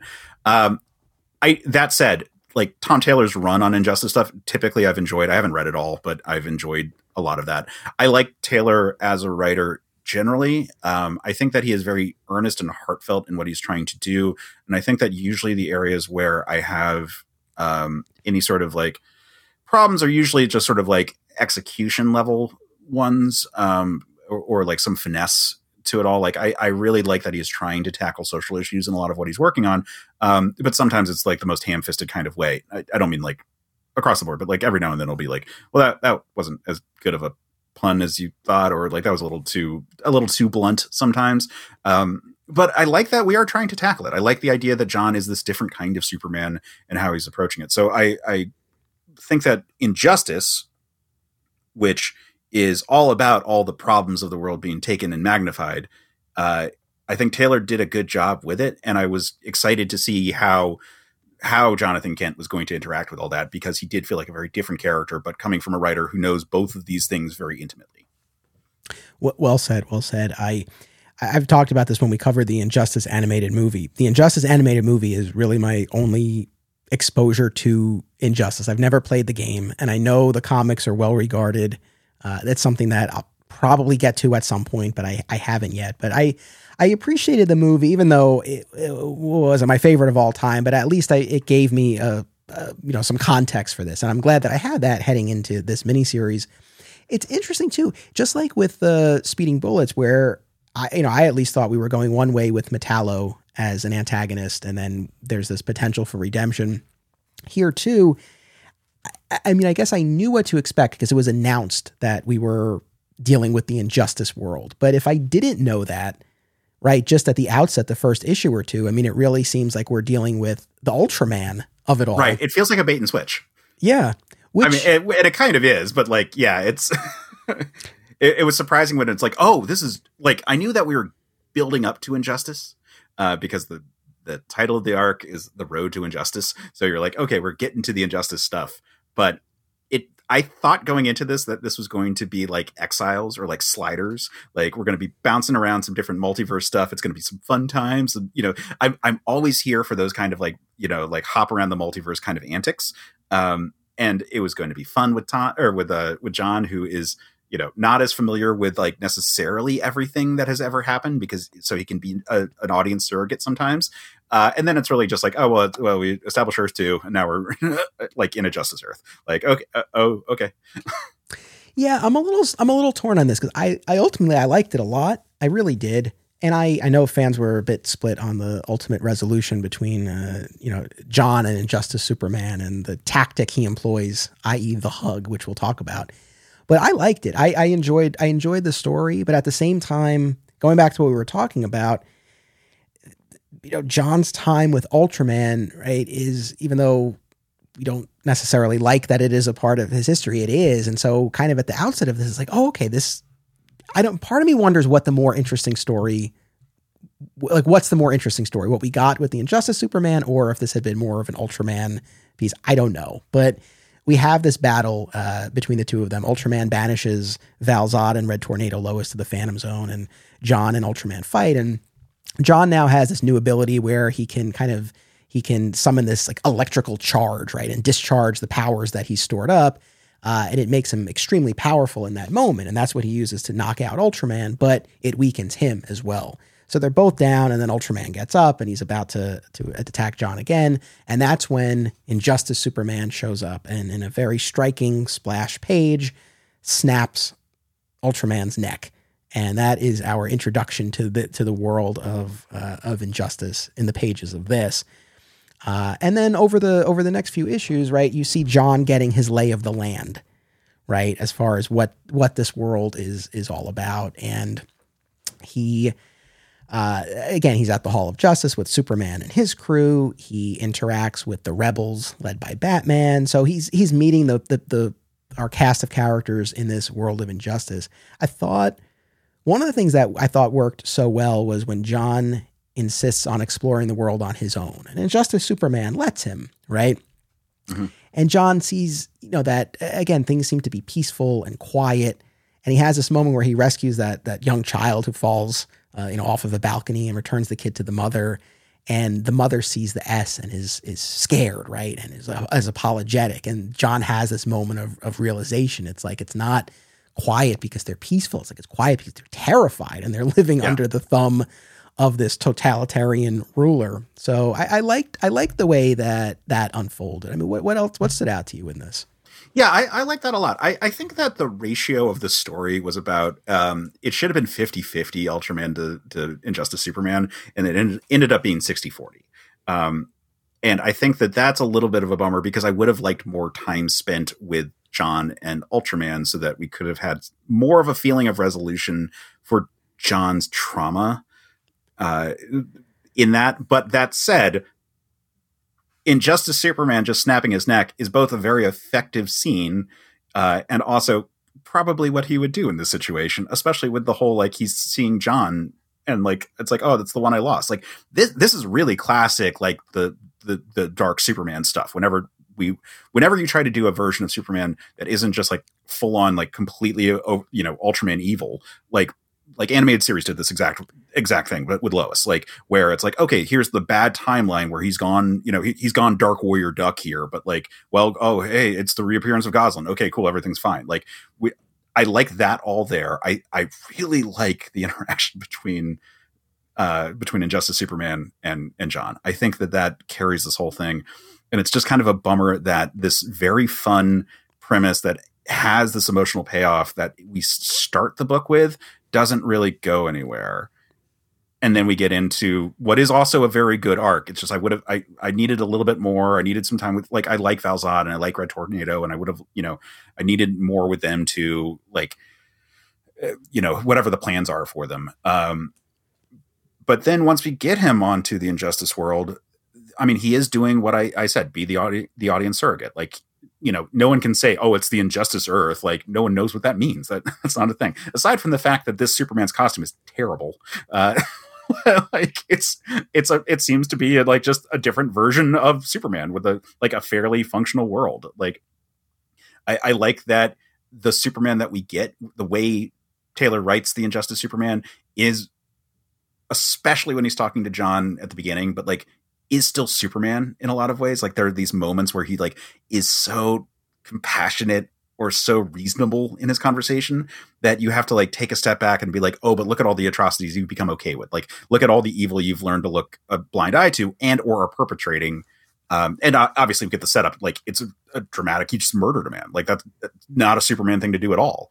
Um, but it makes so much sense when he explains it. It feels like it's not that wrong for this character to do it. He's lost so much, you know, like he's he's a Superman who's seen some stuff, but at the same time he's like still seems to be sympathetic and empathetic to the world and and and still a Superman type character that Jon can kind of gravitate towards and be like, "Oh, but you are still very much like my dad." And again, if they had dealt more with like the whole like traumatic nature of like dealing with Ultraman, we could have dealt with the whole fact that like like effectively like people with Superman's face, with Jon's dad's face, have been like all these like important people in his life, and not just his actual dad. Yes. Oh, that's very true. No, I yeah. Yeah, I mean the thing with Injustice Superman is I, again, I, I agree with you. I think all of us as Superman fans tire of the evil Superman trope, but I think there is a reason why right, this Injustice version has been so popular because I think it, this isn't a Superman who's just unhinged, right? It's not Ultraman. You know, there's a there's a reason why he went down this path, and no, it's not it's not the path we would see our Superman going down. Certainly not to that extent, but at least the starting point for it, you un, you have an understanding of where this character is coming from, and enough of the core is still there where I, it, I think it does it does stay interesting. So uh, what I one of the things I really liked throughout the Jon Kent miniseries, and even going back to Son of Kal-El, I, I like the way Taylor handles the character and the the thoughtfulness. Like, and they have some fun with this when Val Zod shows up and introduces himself, and Jon's like Zod, and Val Zod is like, yeah, I know it's probably weird for you, but they don't they don't resort to fighting, right? And they even yeah, address that I on really the next like page. that moment. Yeah, yeah. So that was cool. And then even when Jon is on the the world of injustice, and of course, you know, he's getting the sense things are not right, but he does his due due diligence, right? And he is very very methodical, right? And talking with Damian and Batman and his crew, uh, and going to see this world's version of Jay Nakamura, Mm-hmm. right? And getting his sense about how the people feel about all of this. So there's you know there's that thoughtfulness throughout, and while like his father, you know, really leads with this compassionate heart not a pushover either, because there's that scene with Harley Quinn, who's part of Batman's Rebels, and you know she's essentially seeking forgiveness, right, for her role in working with the Joker and this plot that led to Lois's death at the hands of Superman. And as compassionate as Jon is, right, he's not going to go so far as to say, "Oh, it's okay." Right? He says to her, like, "No, like you have to live with this. Like you're asking forgiveness. Like that's not something I can give." Essentially, uh, and so I like that. I like that there were limits to that to that compassion. And also, going back to what we were talking about earlier, one of the things that I think makes the story so interesting is is that conversation that Jon had with Clark early on in that Son of Kal-El series. Why don't you do more? Because mm-hmm. at the outset, right at the beginning, at the beginning of Jon's tour of this Earth, it seems like things are great, right? Yeah, and it seems like the answer to that question of well, look, like I asked my like, why doesn't he do more? Well, well, this is a Superman who did more, and look what he was able to bring about, and by the end of the story, Jon has realized the cost of all of this. And on that final page, he realizes, you know, it's not that it would be too hard, it would be too easy for my dad, right, to exert his will on the world in this way. So I liked I liked that clarity that the story gave to Jon. Yeah, and it, this is one where again, there's no obvious signifiers out front that this is a twisted timeline of things have gone wrong you know, aside from the fact that you're aware that Lois has died and that Superman is like a little bit more edgy as a result, uh, he still again is coming off as a, a, fairly you know reasonable Superman, as opposed to if they tried to do it with you know say Red Sun Superman, where you know it is the same basic idea of a Superman who cares so much that he's put the whole world in a bottle, effectively, and you know has created this you know fascist regime that's like running everything down or or authoritarian regime, I guess I should say, uh, in that particular case. Like, you know, it could also have been Justice Lords, but like each each one of these versions of like here's a twisted timeline Superman, you're going to have to deal with well and how have they taken it and, and what is going to be the tip off before and versus later and obviously tom taylor was writing all the injustice books so he's you know very familiar with the setting with he has world building he wants to work with he has all the stuff to do but also it's a world where aside from the yellow lanterns like there isn't really an obvious indication when you look at like here's the hall of justice here's the justice league here's everything. Like it feels like it's just the normal world except you know a few bad things have happened and so but also a few good things have happened. It's like slightly different but it it it, it doesn't feel as as different as it would if it was just like well it's the soviet empire or whatever you wanted to say for that one. Yes yes. It was funny to me when you know jon jon has decided he's going to confront injustice superman he's going to free batman and harley quinn and prevent this public execution that superman is planning but he knows he has to he has to account for Superman's allies. And so he goes to Barry first, right? And they have this whole conversation, right, at super speed uh, that they're able to share all of their ideas and they come to this kind of understanding. And then with like Hawk Girl, he just like knocks her out. Uh, with Hal Jordan, steals I take her ring. So she becomes girl, I guess. Yeah, I really like that moment. But I liked, I liked the the strategy, right? I like that he was he was you know taking all of this into account and you know, and then that brings us to this to this climax and this this encounter between Jon and Injustice Superman. And I guess there are a couple of main beats to it. You know, one is where Injustice Superman is essentially saying, you know, if you know, uh, it was a natural response, right, to losing to losing Lois, and and Jon is like, no, like as Superman, like you have to be above that, above that that that anger and that rage and Superman tests him by taking, you know, this world's J and breaking his, I don't know, his hand, his wrist. I forget exactly what it is, but he. he yeah, I mean, it's his forearm. I, I, it's like I think it's just past the wrist. It looked like it was like the. I I am bad at anatomy, uh, but it, it's it's the mid forearm, like where he does it. So he does some damage, and and to see Jon, right, you don't know exactly how he's going to react. He starts to charge up, right? You see that electrical charge building, and he's charging at Superman.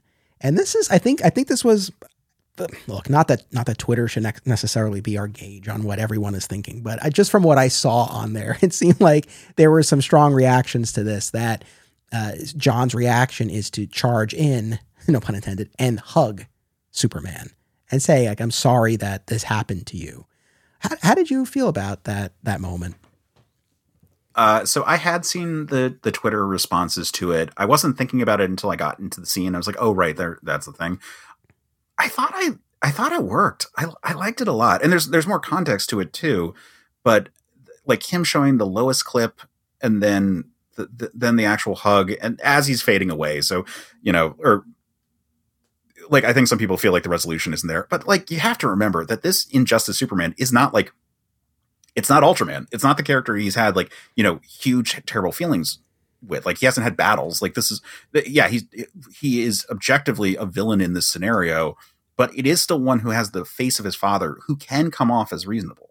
Like they're like it makes sense that Jon Kent, specifically Jon Kent, like not just a superhero in general, but that Jon Kent would try to reach out to this person, especially when it's a person who is his dad and who has this glimmer of the Superman he knows that he could reach and trying to reach him. Because you know it doesn't matter if you take Superman out they they say that. You still have the Justice League to deal with. Like he doesn't he's not going to fix the world by killing someone.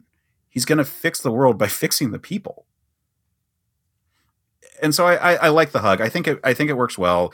I think you can see how it's it's starting to sway the thing, and then Cyborg shows up and it sort of like leaves it open. Also, it means that you can still do more stories in Injustice without necessarily like locking it down. We haven't like you know all the pieces are still on the board. It's just like now there might be a change of heart for Superman.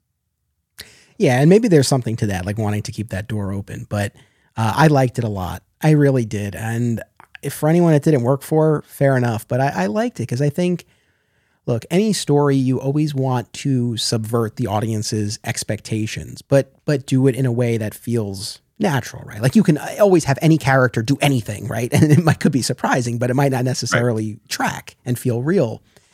And I think you you read a story like this and you're expecting fisticuffs. You're expecting this blowout between the two of them. And to see it take a different path was refreshing, but it also felt like something that Jon Kent would do. Right? Like to your point, yeah. no, I don't think that necessarily any character in that position would, but but with the kind of Superman Jon is, it it felt fitting. And yeah, you mentioned that clip that he that he plays for for Superman, and that we had seen Jon watch in the Fortress, where he meets the you know Jonathan and Martha, who have been put there for their safekeeping. Uh, but you know, it's it's Lois saying to Jon how how you know how much she admires the fact that even though it would be so easy for him to give in to hate towards Ultraman, that he hasn't, that he's risen above that. Uh, so it you know resonates for Jon, and then to kind of pass that message along, and and clearly all of the weight that it carries for for Superman to see a version of Lois Lane, and then Jon kind of has this speech to the to Superman and to the audience about. He even says like you're not Superman, like you're not my dad, and you're not Superman, right? Superman doesn't you know doesn't rule with with with cruelty, right? Superman's a friend who helps always. Uh, so again, this this this articulation of of what it means to to wear the symbol, uh, I, I, just yeah I liked a lot. The hug worked for me. I thought it was, I, I don't know. I just I thought it worked. It was it was not yeah. what I was. I mean, it was what I was expecting because I had seen the thing on Twitter, but it wasn't. You know, in the context of reading the story, it's not necessarily where you think it's going. And and yeah, I think the Lois thing right before it is a big element that if you don't see that part of the scene, it feels like, oh, he just hugged him to make it better. Like, no, there's a large, there's a whole thing about it. Like, he eliminates the whole Justice League on purpose to illustrate that he could, you know, that we are creating. I mean, it's kind of um, whatever happened. To, no, not whatever. Um, it's kind of like um, what's so funny about Truth Justice in the American Way, like showing like with my power, I could have done bad, but in this scenario, I'm doing good. Because Jon even says, as he's charging, he's thinking, you know, we get his internal monologue and he's like, I'm faster than he is. I'm stronger than he is in this moment. It's like he could, he could have knocked him out. But again, mm-hmm. I think this theme that we've been seeing in these stories here, where, yeah, maybe he could have physically subdued Superman in that moment, but would that have turned him, you know, ter- kind of turned him around in terms of his approach? Would that have, you know, changed anything in their world? Or would he have just you know, kind of regained the power and maybe been even even worse right after that. So I think that hug was that attempt to again create that potential for this Superman to be something else. I think it's akin to in that speeding bullets arc, Clark offering to work with Metallo, right? It's akin to him telling. Kenan, "Go save this this person who was attacking us." Like you're creating uh, room for for these people to do and be something else. So, uh, yeah, and yeah, then he's zapped back to his world. Yeah, I, I think that this is it, it's the the core theme of like, well, why don't you do more? Couldn't you do more? And like, well, actually, it would be so easy to to to overreach. It would be so easy to do that. Like, it would not be that difficult for Superman to assassinate a world leader. Like that's like it, you know the the worst dictator of of the worst nation he could easily step in but there's all these knock-on effects there's all this collateral damage there's all these things that you can't foresee these consequences that are out there um, that violence and hate they've seen aren't the way to do it. Like if he can redeem Superman, he can save the world. If he kills Superman in this moment, he doesn't do much to the world. It's already in this state. And the only chance for redemption is to stop the cycle of violence and hate. Absolutely. So I think that's really effective. And I think one thing we haven't specifically referenced here is that whenever we're talking about Jon Kent dealing with Superman stuff, especially dealing with evil versions of Superman stuff, we do have to like note that there is Invincible out there that it which is a very similar series that ran pretty much leading up to the introduction of Jon Kent as a character um, that is dealing with a lot of those similar themes and dealing with it in specifically that particular way. So if you're trying to tell a unique story about a similar kind of setup for like where this character is going to go, like you can't just have it be a knockdown drag out fight because we've literally seen that so much so now that there are massive memes going around the internet referencing the fight that people know about and then there's so much more to come for that series but like, like as a series it's doing the same kind of story um, but being like, and here's with the brutal honesty and like and, and all the gore and violence and Dragon Ball Z nish that we could we could throw in there on top of like this like moral discussion. Well, here let's let's flip it where we actually have a more positive outcome, where we have a character who is is able to think about the consequences of their actions. Well said. Shall we shift to our final arc here? The uh, uh, I I do think we should say one thing about the power stuff before we move on. Sure, sure. Uh, I I've said Dragon Ball Z ish on purpose because it feels very like Super Saiyan in a way. I'm okay with it because I like this energy blue Superman form, and it makes enough sense that he has a, a, a limited charge that he can spend a lot of it at once. I think all of that kind of makes sense. I wish that the blue energy thing would become his default look, um, and that maybe full on energy form is only when he goes really hard. But like I I think in terms of distinguishing the characters, that would go a long way towards making Jon not feel like Conner. It would do that. I'm wearing my electric Superman shirt. It's like I you know I, I love that. It's it's a you know it's a part of Superman's history, the electric the electric saga, and yeah, I feel like Jon would be. I, yeah, I feel like that would that would solve a couple of things. So I, I would love to see that become more more part of his character. So the first five issues of this Superman series, Joshua Williamson, Jamal Campbell. I, this was these were very uh, very fun, uh, brisk issues. I mean, it's it, it's yeah. it's funny looking at all of them. I definitely I feel like Action Comics. I, it it even putting aside the backup stories, I definitely spent longer reading those issues. Jon Kent maybe somewhere in between. The Superman issues like really zipped by, and that's neither that's neither compliment nor criticism. It's just they were. I feel like they were pretty brisk reads uh, and and you know moved along quickly, and again are really focusing on Clark in Metropolis. Uh, again, with this uh, very, very kind of unlikely uh, pairing with Lex Luthor, who's behind bars, but has handed over the keys to his company to Superman to use them to help, and he's offered uh, to help Superman against the, the coming threats. Uh, as someone who I've been saying on this podcast for years, like I, I want this dynamic where Lex knows the secret, and there's obviously still a lot of, of animosity between them, but this this bedrock of this lost friendship between them. This is really kind of hitting the sweet spot for me. How, did uh, how did you feel about these these issues here? Yeah, I mean, I, I, I enjoyed this arc a lot. Um, the, the the dynamic between Superman and Lex I thought was great. I, I love Lex just like talking to him and actually at times even like responding it like just because he guessed how Superman responded. Uh, I thought was was great. I think superhearing is is a difficult power to make work effectively for uh story purposes but here it works really well in terms of like having this like one-sided communication but also it's like kind of not one-sided element um that that I thought was like really effective. Uh, I really enjoyed, even though like again continuity is just like all kinds of weird right now. But like the the um, the young adventurer version of Lex Luthor, like when he rev- like we we have a shot of him as a young man with like red hair and this like green and purple like action suit with like a utility belt uh, that felt Doc Savage ish. Like it's like that gadget kind of superhero that I really enjoyed. Um, I, I was fun. I, I, thought that was fun. I thought the idea that Lex Luthor has supervillains was a really fun idea to introduce. Uh, so that was all really cool. The Supercorp stuff specifically uh, made me kind of have flashes to like CW shows. It felt like, oh well, here's here's our, our whole infrastructure and the guy in the chair, but in this case, the guy in the chair is Lex Luthor. Ah, like vibe for the character, which feels fun because it feels like we're deliberately kind of poking fun at that is such a trope of superhero media that we have been, you know, subject to for the last like decade or so. Um, and and obviously we're coming to the end of the CW era, but like that guy in the chair kind of mentality is, is very much there. That that having that that sort of like backup team, you know, the the Scooby Gang from Buffy or any of the CW so superhero shows like Flash Team or Green, Team Green Arrow or whatever.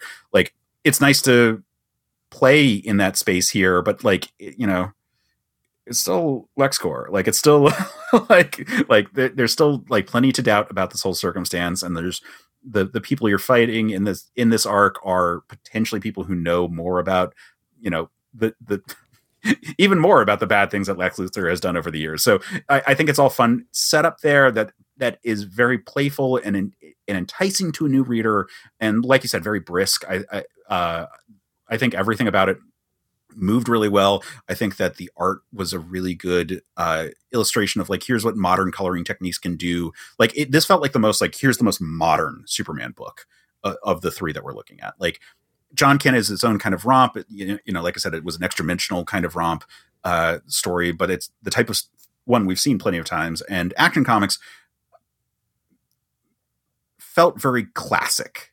And this one is like here here's like classic and, and updated in fun ways and like in elder statements elder statesman superman and all that but like this is the one that feels like we're we're showing what if we're just doing just a superman book and it's not about a superman family it's not about backup stories it's not about here's all the weird twists how can we do the the most modern version of that book and have it still be true to Superman and have it be engaging and have it deal with the supporting cast that we've all, you know, expected at this point, all the Daily Planet stuff. You know, this is where we get a lot of the Lois as editor in chief stuff. This is where we see a lot of the other reporters. There's so much Jimmy in this, and I love it.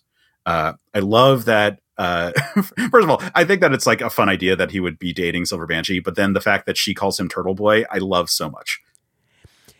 I, I, you know I, I agree with all of that. And I, I, think that's a that's a an apt assessment of the books and the vibes that they're going for. Uh, our fellow Superman podcaster Michael Bailey I know he's he said that he you know he predicts that this run you know could be something akin to a Batman Hush by the time you know we're done or done with the first year. And time will tell if that's true or not. I mean certainly over the course of these first few uh, again, in kind of a hush esque turn, uh, you know, we've had villains like Parasite and like Silver Banshee, you know, kind of get this new spin. So we're uh, we're you know we're getting these updates. We're sort of meeting or we're getting reacquainted with um, again supporting cast and and adversaries.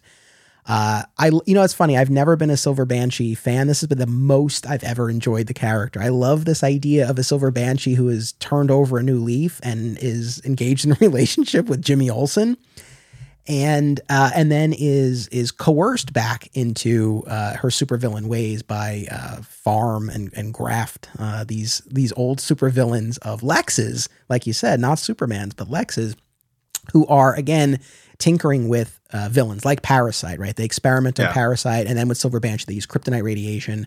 And uh, with with Silver Banshee, it's like tying her scream into the Phantom Zone. With Parasite, it's uh, resulting in him splitting into all of these multiples and then even getting so small that uh, the multiples become microscopic like an airborne virus. So people, including Superman, start to turn into parasites. So it's like this night where Metropolis is overrun by the parasites.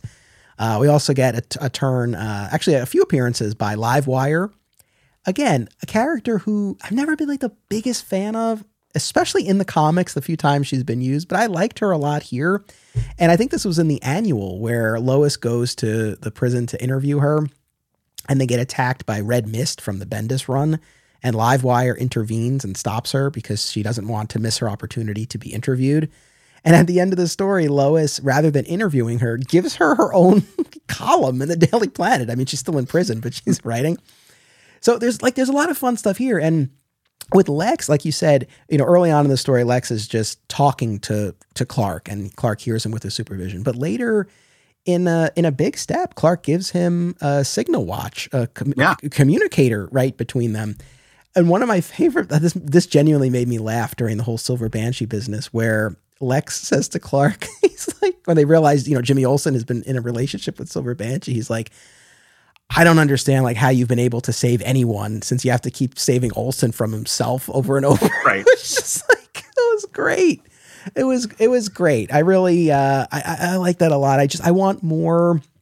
I want more Clark Lex. I want more discussions and references to their time in Smallville. Uh, it, there's not much of that. I, there's one point where Lex is recounting his history to to Clark, where he's like, "Well, you're while you were still chasing cheerleaders in Smallville, you know, I was I was off in Metropolis." But I I want more of that stuff. But I I do like the idea that Lex had this secret past as a hero in Metropolis that was buried, and the annual gets into this more where. Lois is starting to put the pieces together, looking at these old Daily Planet archives and all signs are pointing towards Perry White being the one who buried these stories about Lex's heroic exploits. So there's interesting stuff going on. Then there's this this supernatural character. Um, oh, I'm blanking on her name all of a sudden. The, Marilyn Moonlight. Thank you. Uh, Marilyn yeah. Moon Knight, who alludes to this, uh, you know, this this this hidden uh, past in Metropolis, and I think this is teeing up a Western themed story that Williamson is going to be doing soon normally I'm not into the supernatural infused with the Superman stories, but I'm in, I don't know, I'm intrigued. I like this idea between the between the western aspect, between Lex's past, like there's more going on with the history of the city that is new to us and new to the characters and they're trying to figure it out.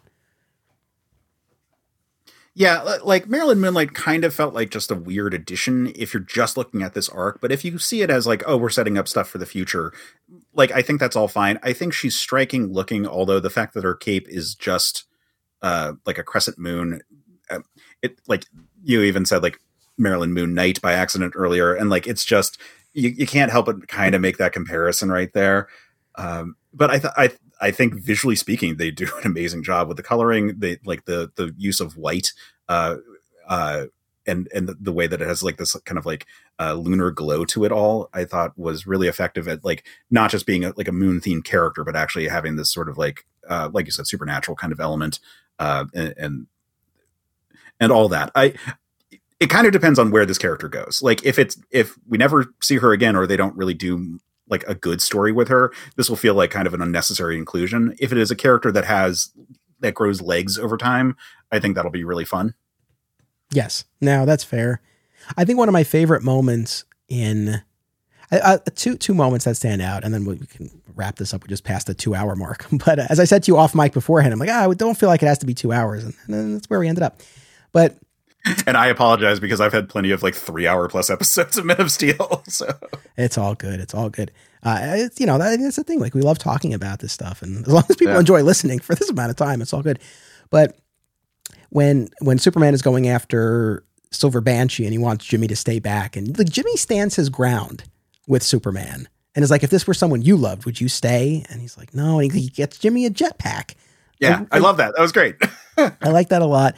And then I think my favorite Lex moment in this whole thing is when he's in the prison yard and the other inmates are ragging on Superman, right?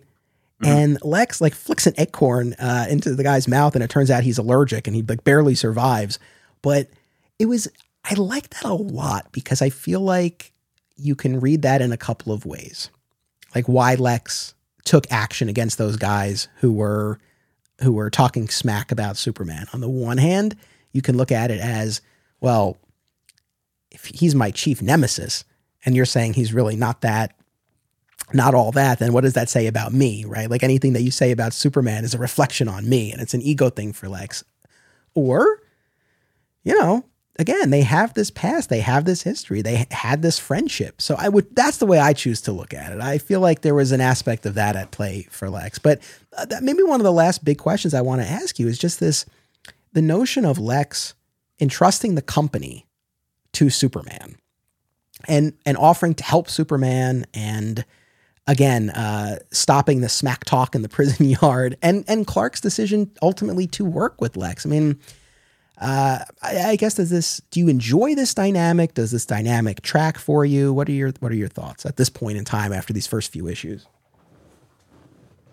I think this dynamic worked remarkably well. Like the the snark that Lex Luthor has as the guy in the chair, but he's like just condescending about everyone around Superman at, at any given time. I think is perfect.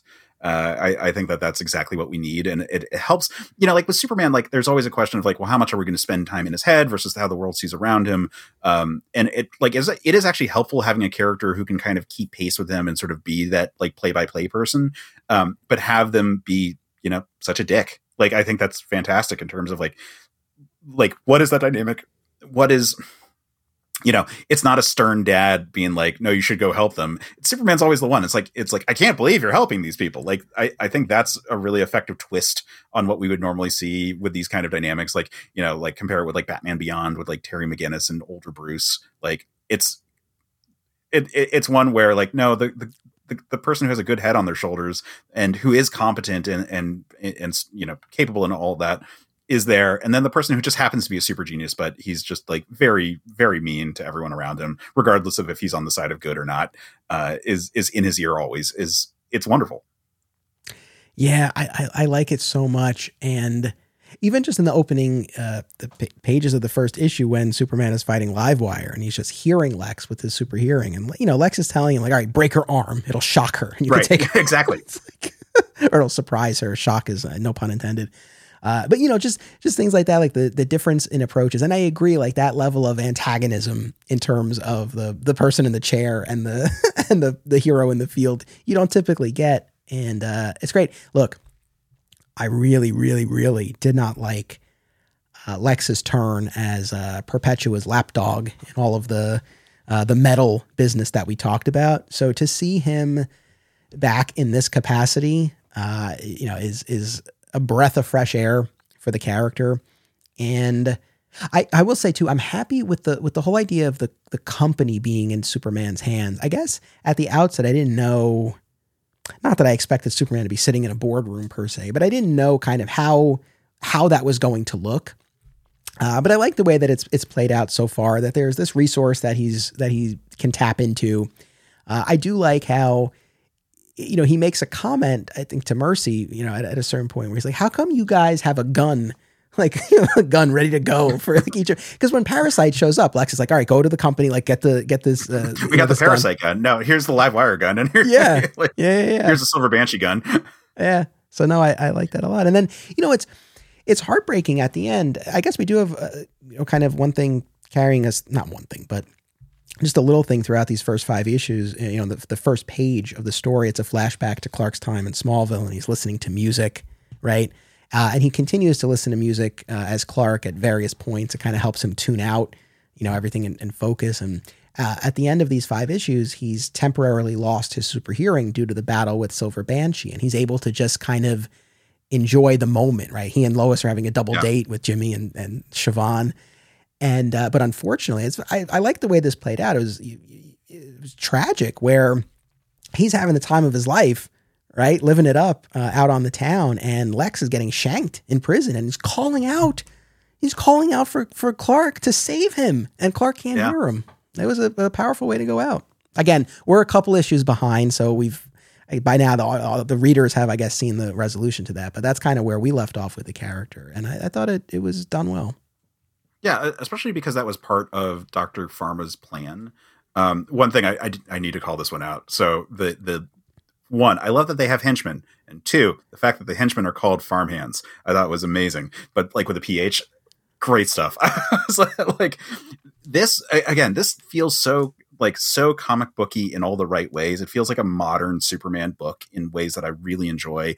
Like that we've got here claws made of all the different types of kryptonite and how they interact with supervillains. It's like such a fun comic booky kind of detail. The fact that they have henchmen, the fact that Lex Luthor has a secret career as a superhero before that, and these are his supervillains. Like all of these are like wonderful elements that they're throwing out there that don't feel like it's alien to the world of Superman, uh, it just feels like we're reveling in like the absurdity of like what a Silver Age style Superman book could be, updated for 2023. Yeah, no, I I think that's I think that's a good way of putting it. I mean, I was thinking about this.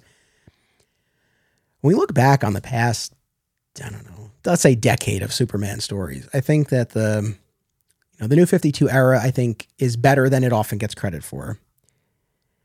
I think the Rebirth era gets a little more credit than it deserves. I don't, you know, I know people really have a lot of love for it. I don't dislike it. I don't dislike it, but we, we you know, we covered it a while back. And I, again, I feel like maybe that's a little bit overrated for, for, for me. Uh, the Bendis era, I think that the assessment that has been given has been fair. and, and then we head into this, you know, this, this the most recent period, right? With with Phillip Kennedy Johnson and with Tom Taylor and now with Josh Williamson. And I feel like the books are really in very strong shape. Um, and again, that's not to put down anything that came before, but like I'm really I'm happy with where we are. And again, selfishly, personally, again, this really does call to mind the period of the comics that resonated with me so much. And in terms of again, the supporting cast, even the SCU, right? We don't have Maggie Sawyer anymore. We have Chief Krakoa, if I'm saying that right. But so we have a new head of the SCU who's who's popping up. Uh, the, you know, this secret history of Metropolis, Lex's past, the Daily Planet staff, all of it. You know, Lex knowing the secret, the two of them as unlikely allies, uh, the Blue Earth movement and the other books, Steelworks, and you know, we didn't even mention this, but in addition to what we did look at as part of Dawn of DC, that publishing initiative also includes the Superboy Man of Tomorrow miniseries uh, and the Steelworks miniseries, which we'll talk about in the future. Uh, there's even a Fire and Ice Welcome to Smallville uh, miniseries that's going on now too. So there's, mm-hmm. you know, there's there's there's a lot, and I think it's overall an exciting time, and it was a lot of fun to catch up on all this stuff and compare notes with you. Yeah, it, it's an exciting era for the book. It it feels back to basics in a lot of way while still building on a large history of the character and there is like the complications of you know the the very crowded superman family and everything it's not like here's a strip down we're going to go back to square one it's but it's very easy to pick up uh, in a way that uh, certain eras of the, of the superman books have been harder to pick up and like process where we're at like if you tried to pick up a random issue of the Bendis run, like you wouldn't necessarily know all the players because you'd have to be like, wait, Jor-El's alive and who's this guy? Like he killed Krypton? What? You know all all those kind of things to it all. Um, this I think is is very straightforward and inviting. You know, like like I said, there's a reason that the that the characters that we're seeing are generally speaking ones that are either familiar or are very well established in these arcs. Um, I think that even the choices of characters like Silver Banshee and like and Livewire, the fact that they're showing up over on My Adventures with Superman right now shows like a consistent attempt to be like uh, we're we're we want people to be able to come in and not feel like that they have to deal with this, all this continuity and also feel like it still matters and that's a, a very like tight rope to walk that, no, you know, it's funny. I wasn't even thinking about that, but yeah, you're right. I mean, I think it's uh, intentional or otherwise, some nice synergy between the comics and the show, and and you have Lex at play here. I know Williamson is is building towards a Brainiac storyline. We've gotten some hints at the end of the annual. We, we realize he's gotten uh, Zarnia in a in a bottle uh, and he's going to use them to try to retrieve something from Earth. And I know Williamson is building towards his Queen Brainiac character. So there's a lot of stuff to come with the heavy hitters. Um, but at the same time, again, Metallo, Livewire, Silver Banshee, Parasite, again, not your top tier villains, but they have their place. And to kind of spruce them up a little bit and do something different with them or add some new dimensions is great. So overall very exciting uh, regardless of what misgivings we might have especially with the burgeoning superman family and maybe pushing it to its limits but a lot of great stuff here. So uh, once again i thank you so much for coming on here. Uh, was, this is the first time you and i ever spoke so i'm glad that we got to connect. Where would you like to direct folks to your podcast? Yeah uh, again thank you for having me on. We've been kind of dancing around each other on the internet for a while so it's it's nice to actually uh, have a proper a, a, proper conversation, especially about something that's just like as fun as these books have been. Uh, so, so thank you. Um, eh, so I am the host of the Men of Steel uh, podcast, which is a Superman and Superman adjacent appreciation show. Uh, my co-host J. Mike Folsom and I, uh, we we typically don't look at currently publishing stories because uh, it is difficult to stay on top of those kind of things, and that requires a lot of like, you know. uh, last minute like here's the newest thing that that happened so typically we're looking at, at uh, either big arcs or just like stories that were really fun to to go back and look at, or things that are kind of related to Superman but not quite the same. So, uh, Invincible, for example, The Boys, you know, any characters that are inspired by Superman, we'll discuss uh, on on there. Um, another show I host is Another Pass, which is currently on hiatus due to the SAG strike, uh, but it is a movie analysis show where we look at movies that we find fascinating but flawed and speculate on what could have been di- done at the time of production uh, to improve them. And then every five episodes, we look at a movie that had a lot of production issues and through ingenuity actually came out with a better movie as a proof of concept for what the show is. Uh, so both of those you can find wherever you find podcasts or at certainpov.com, which is the podcast network that I'm a part of. Um, also, if you go on YouTube, there is on certain POV media uh, a series that I run called Superman Analogs, where I do like basically a roughly five minute sort of breakdowns of what I think is important about a character that is in some way inspired by Superman. And that's a fairly wide net. I don't really want to get into the like, is that inspired by Superman or is it inspired by Captain Marvel? I'm like, it doesn't matter. The point is that it's the power fantasy for the character. We're having we're having fun here with characters that I think are cool. That's the main point there. Uh, so if you're on YouTube, go check that out. Um, but again, everything you can find at certainpov.com. Very cool. I hope everyone will check that out. Thank you again for taking part. I look forward to collaborating again in uh, down the line.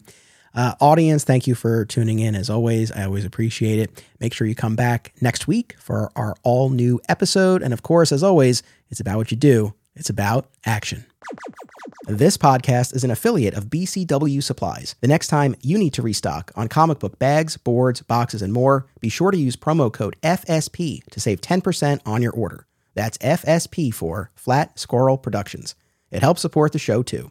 Many of you have already used this code, and I greatly appreciate it. Thank you. Be sure to check out our sister podcast series, Another Exciting Episode in the Adventures of Superman, an episode by episode breakdown of the classic George Reeves television show, available wherever you get podcasts. Please join us on social media, become a patron, and subscribe, rate, and review today. Links are in the show notes. Thank you all.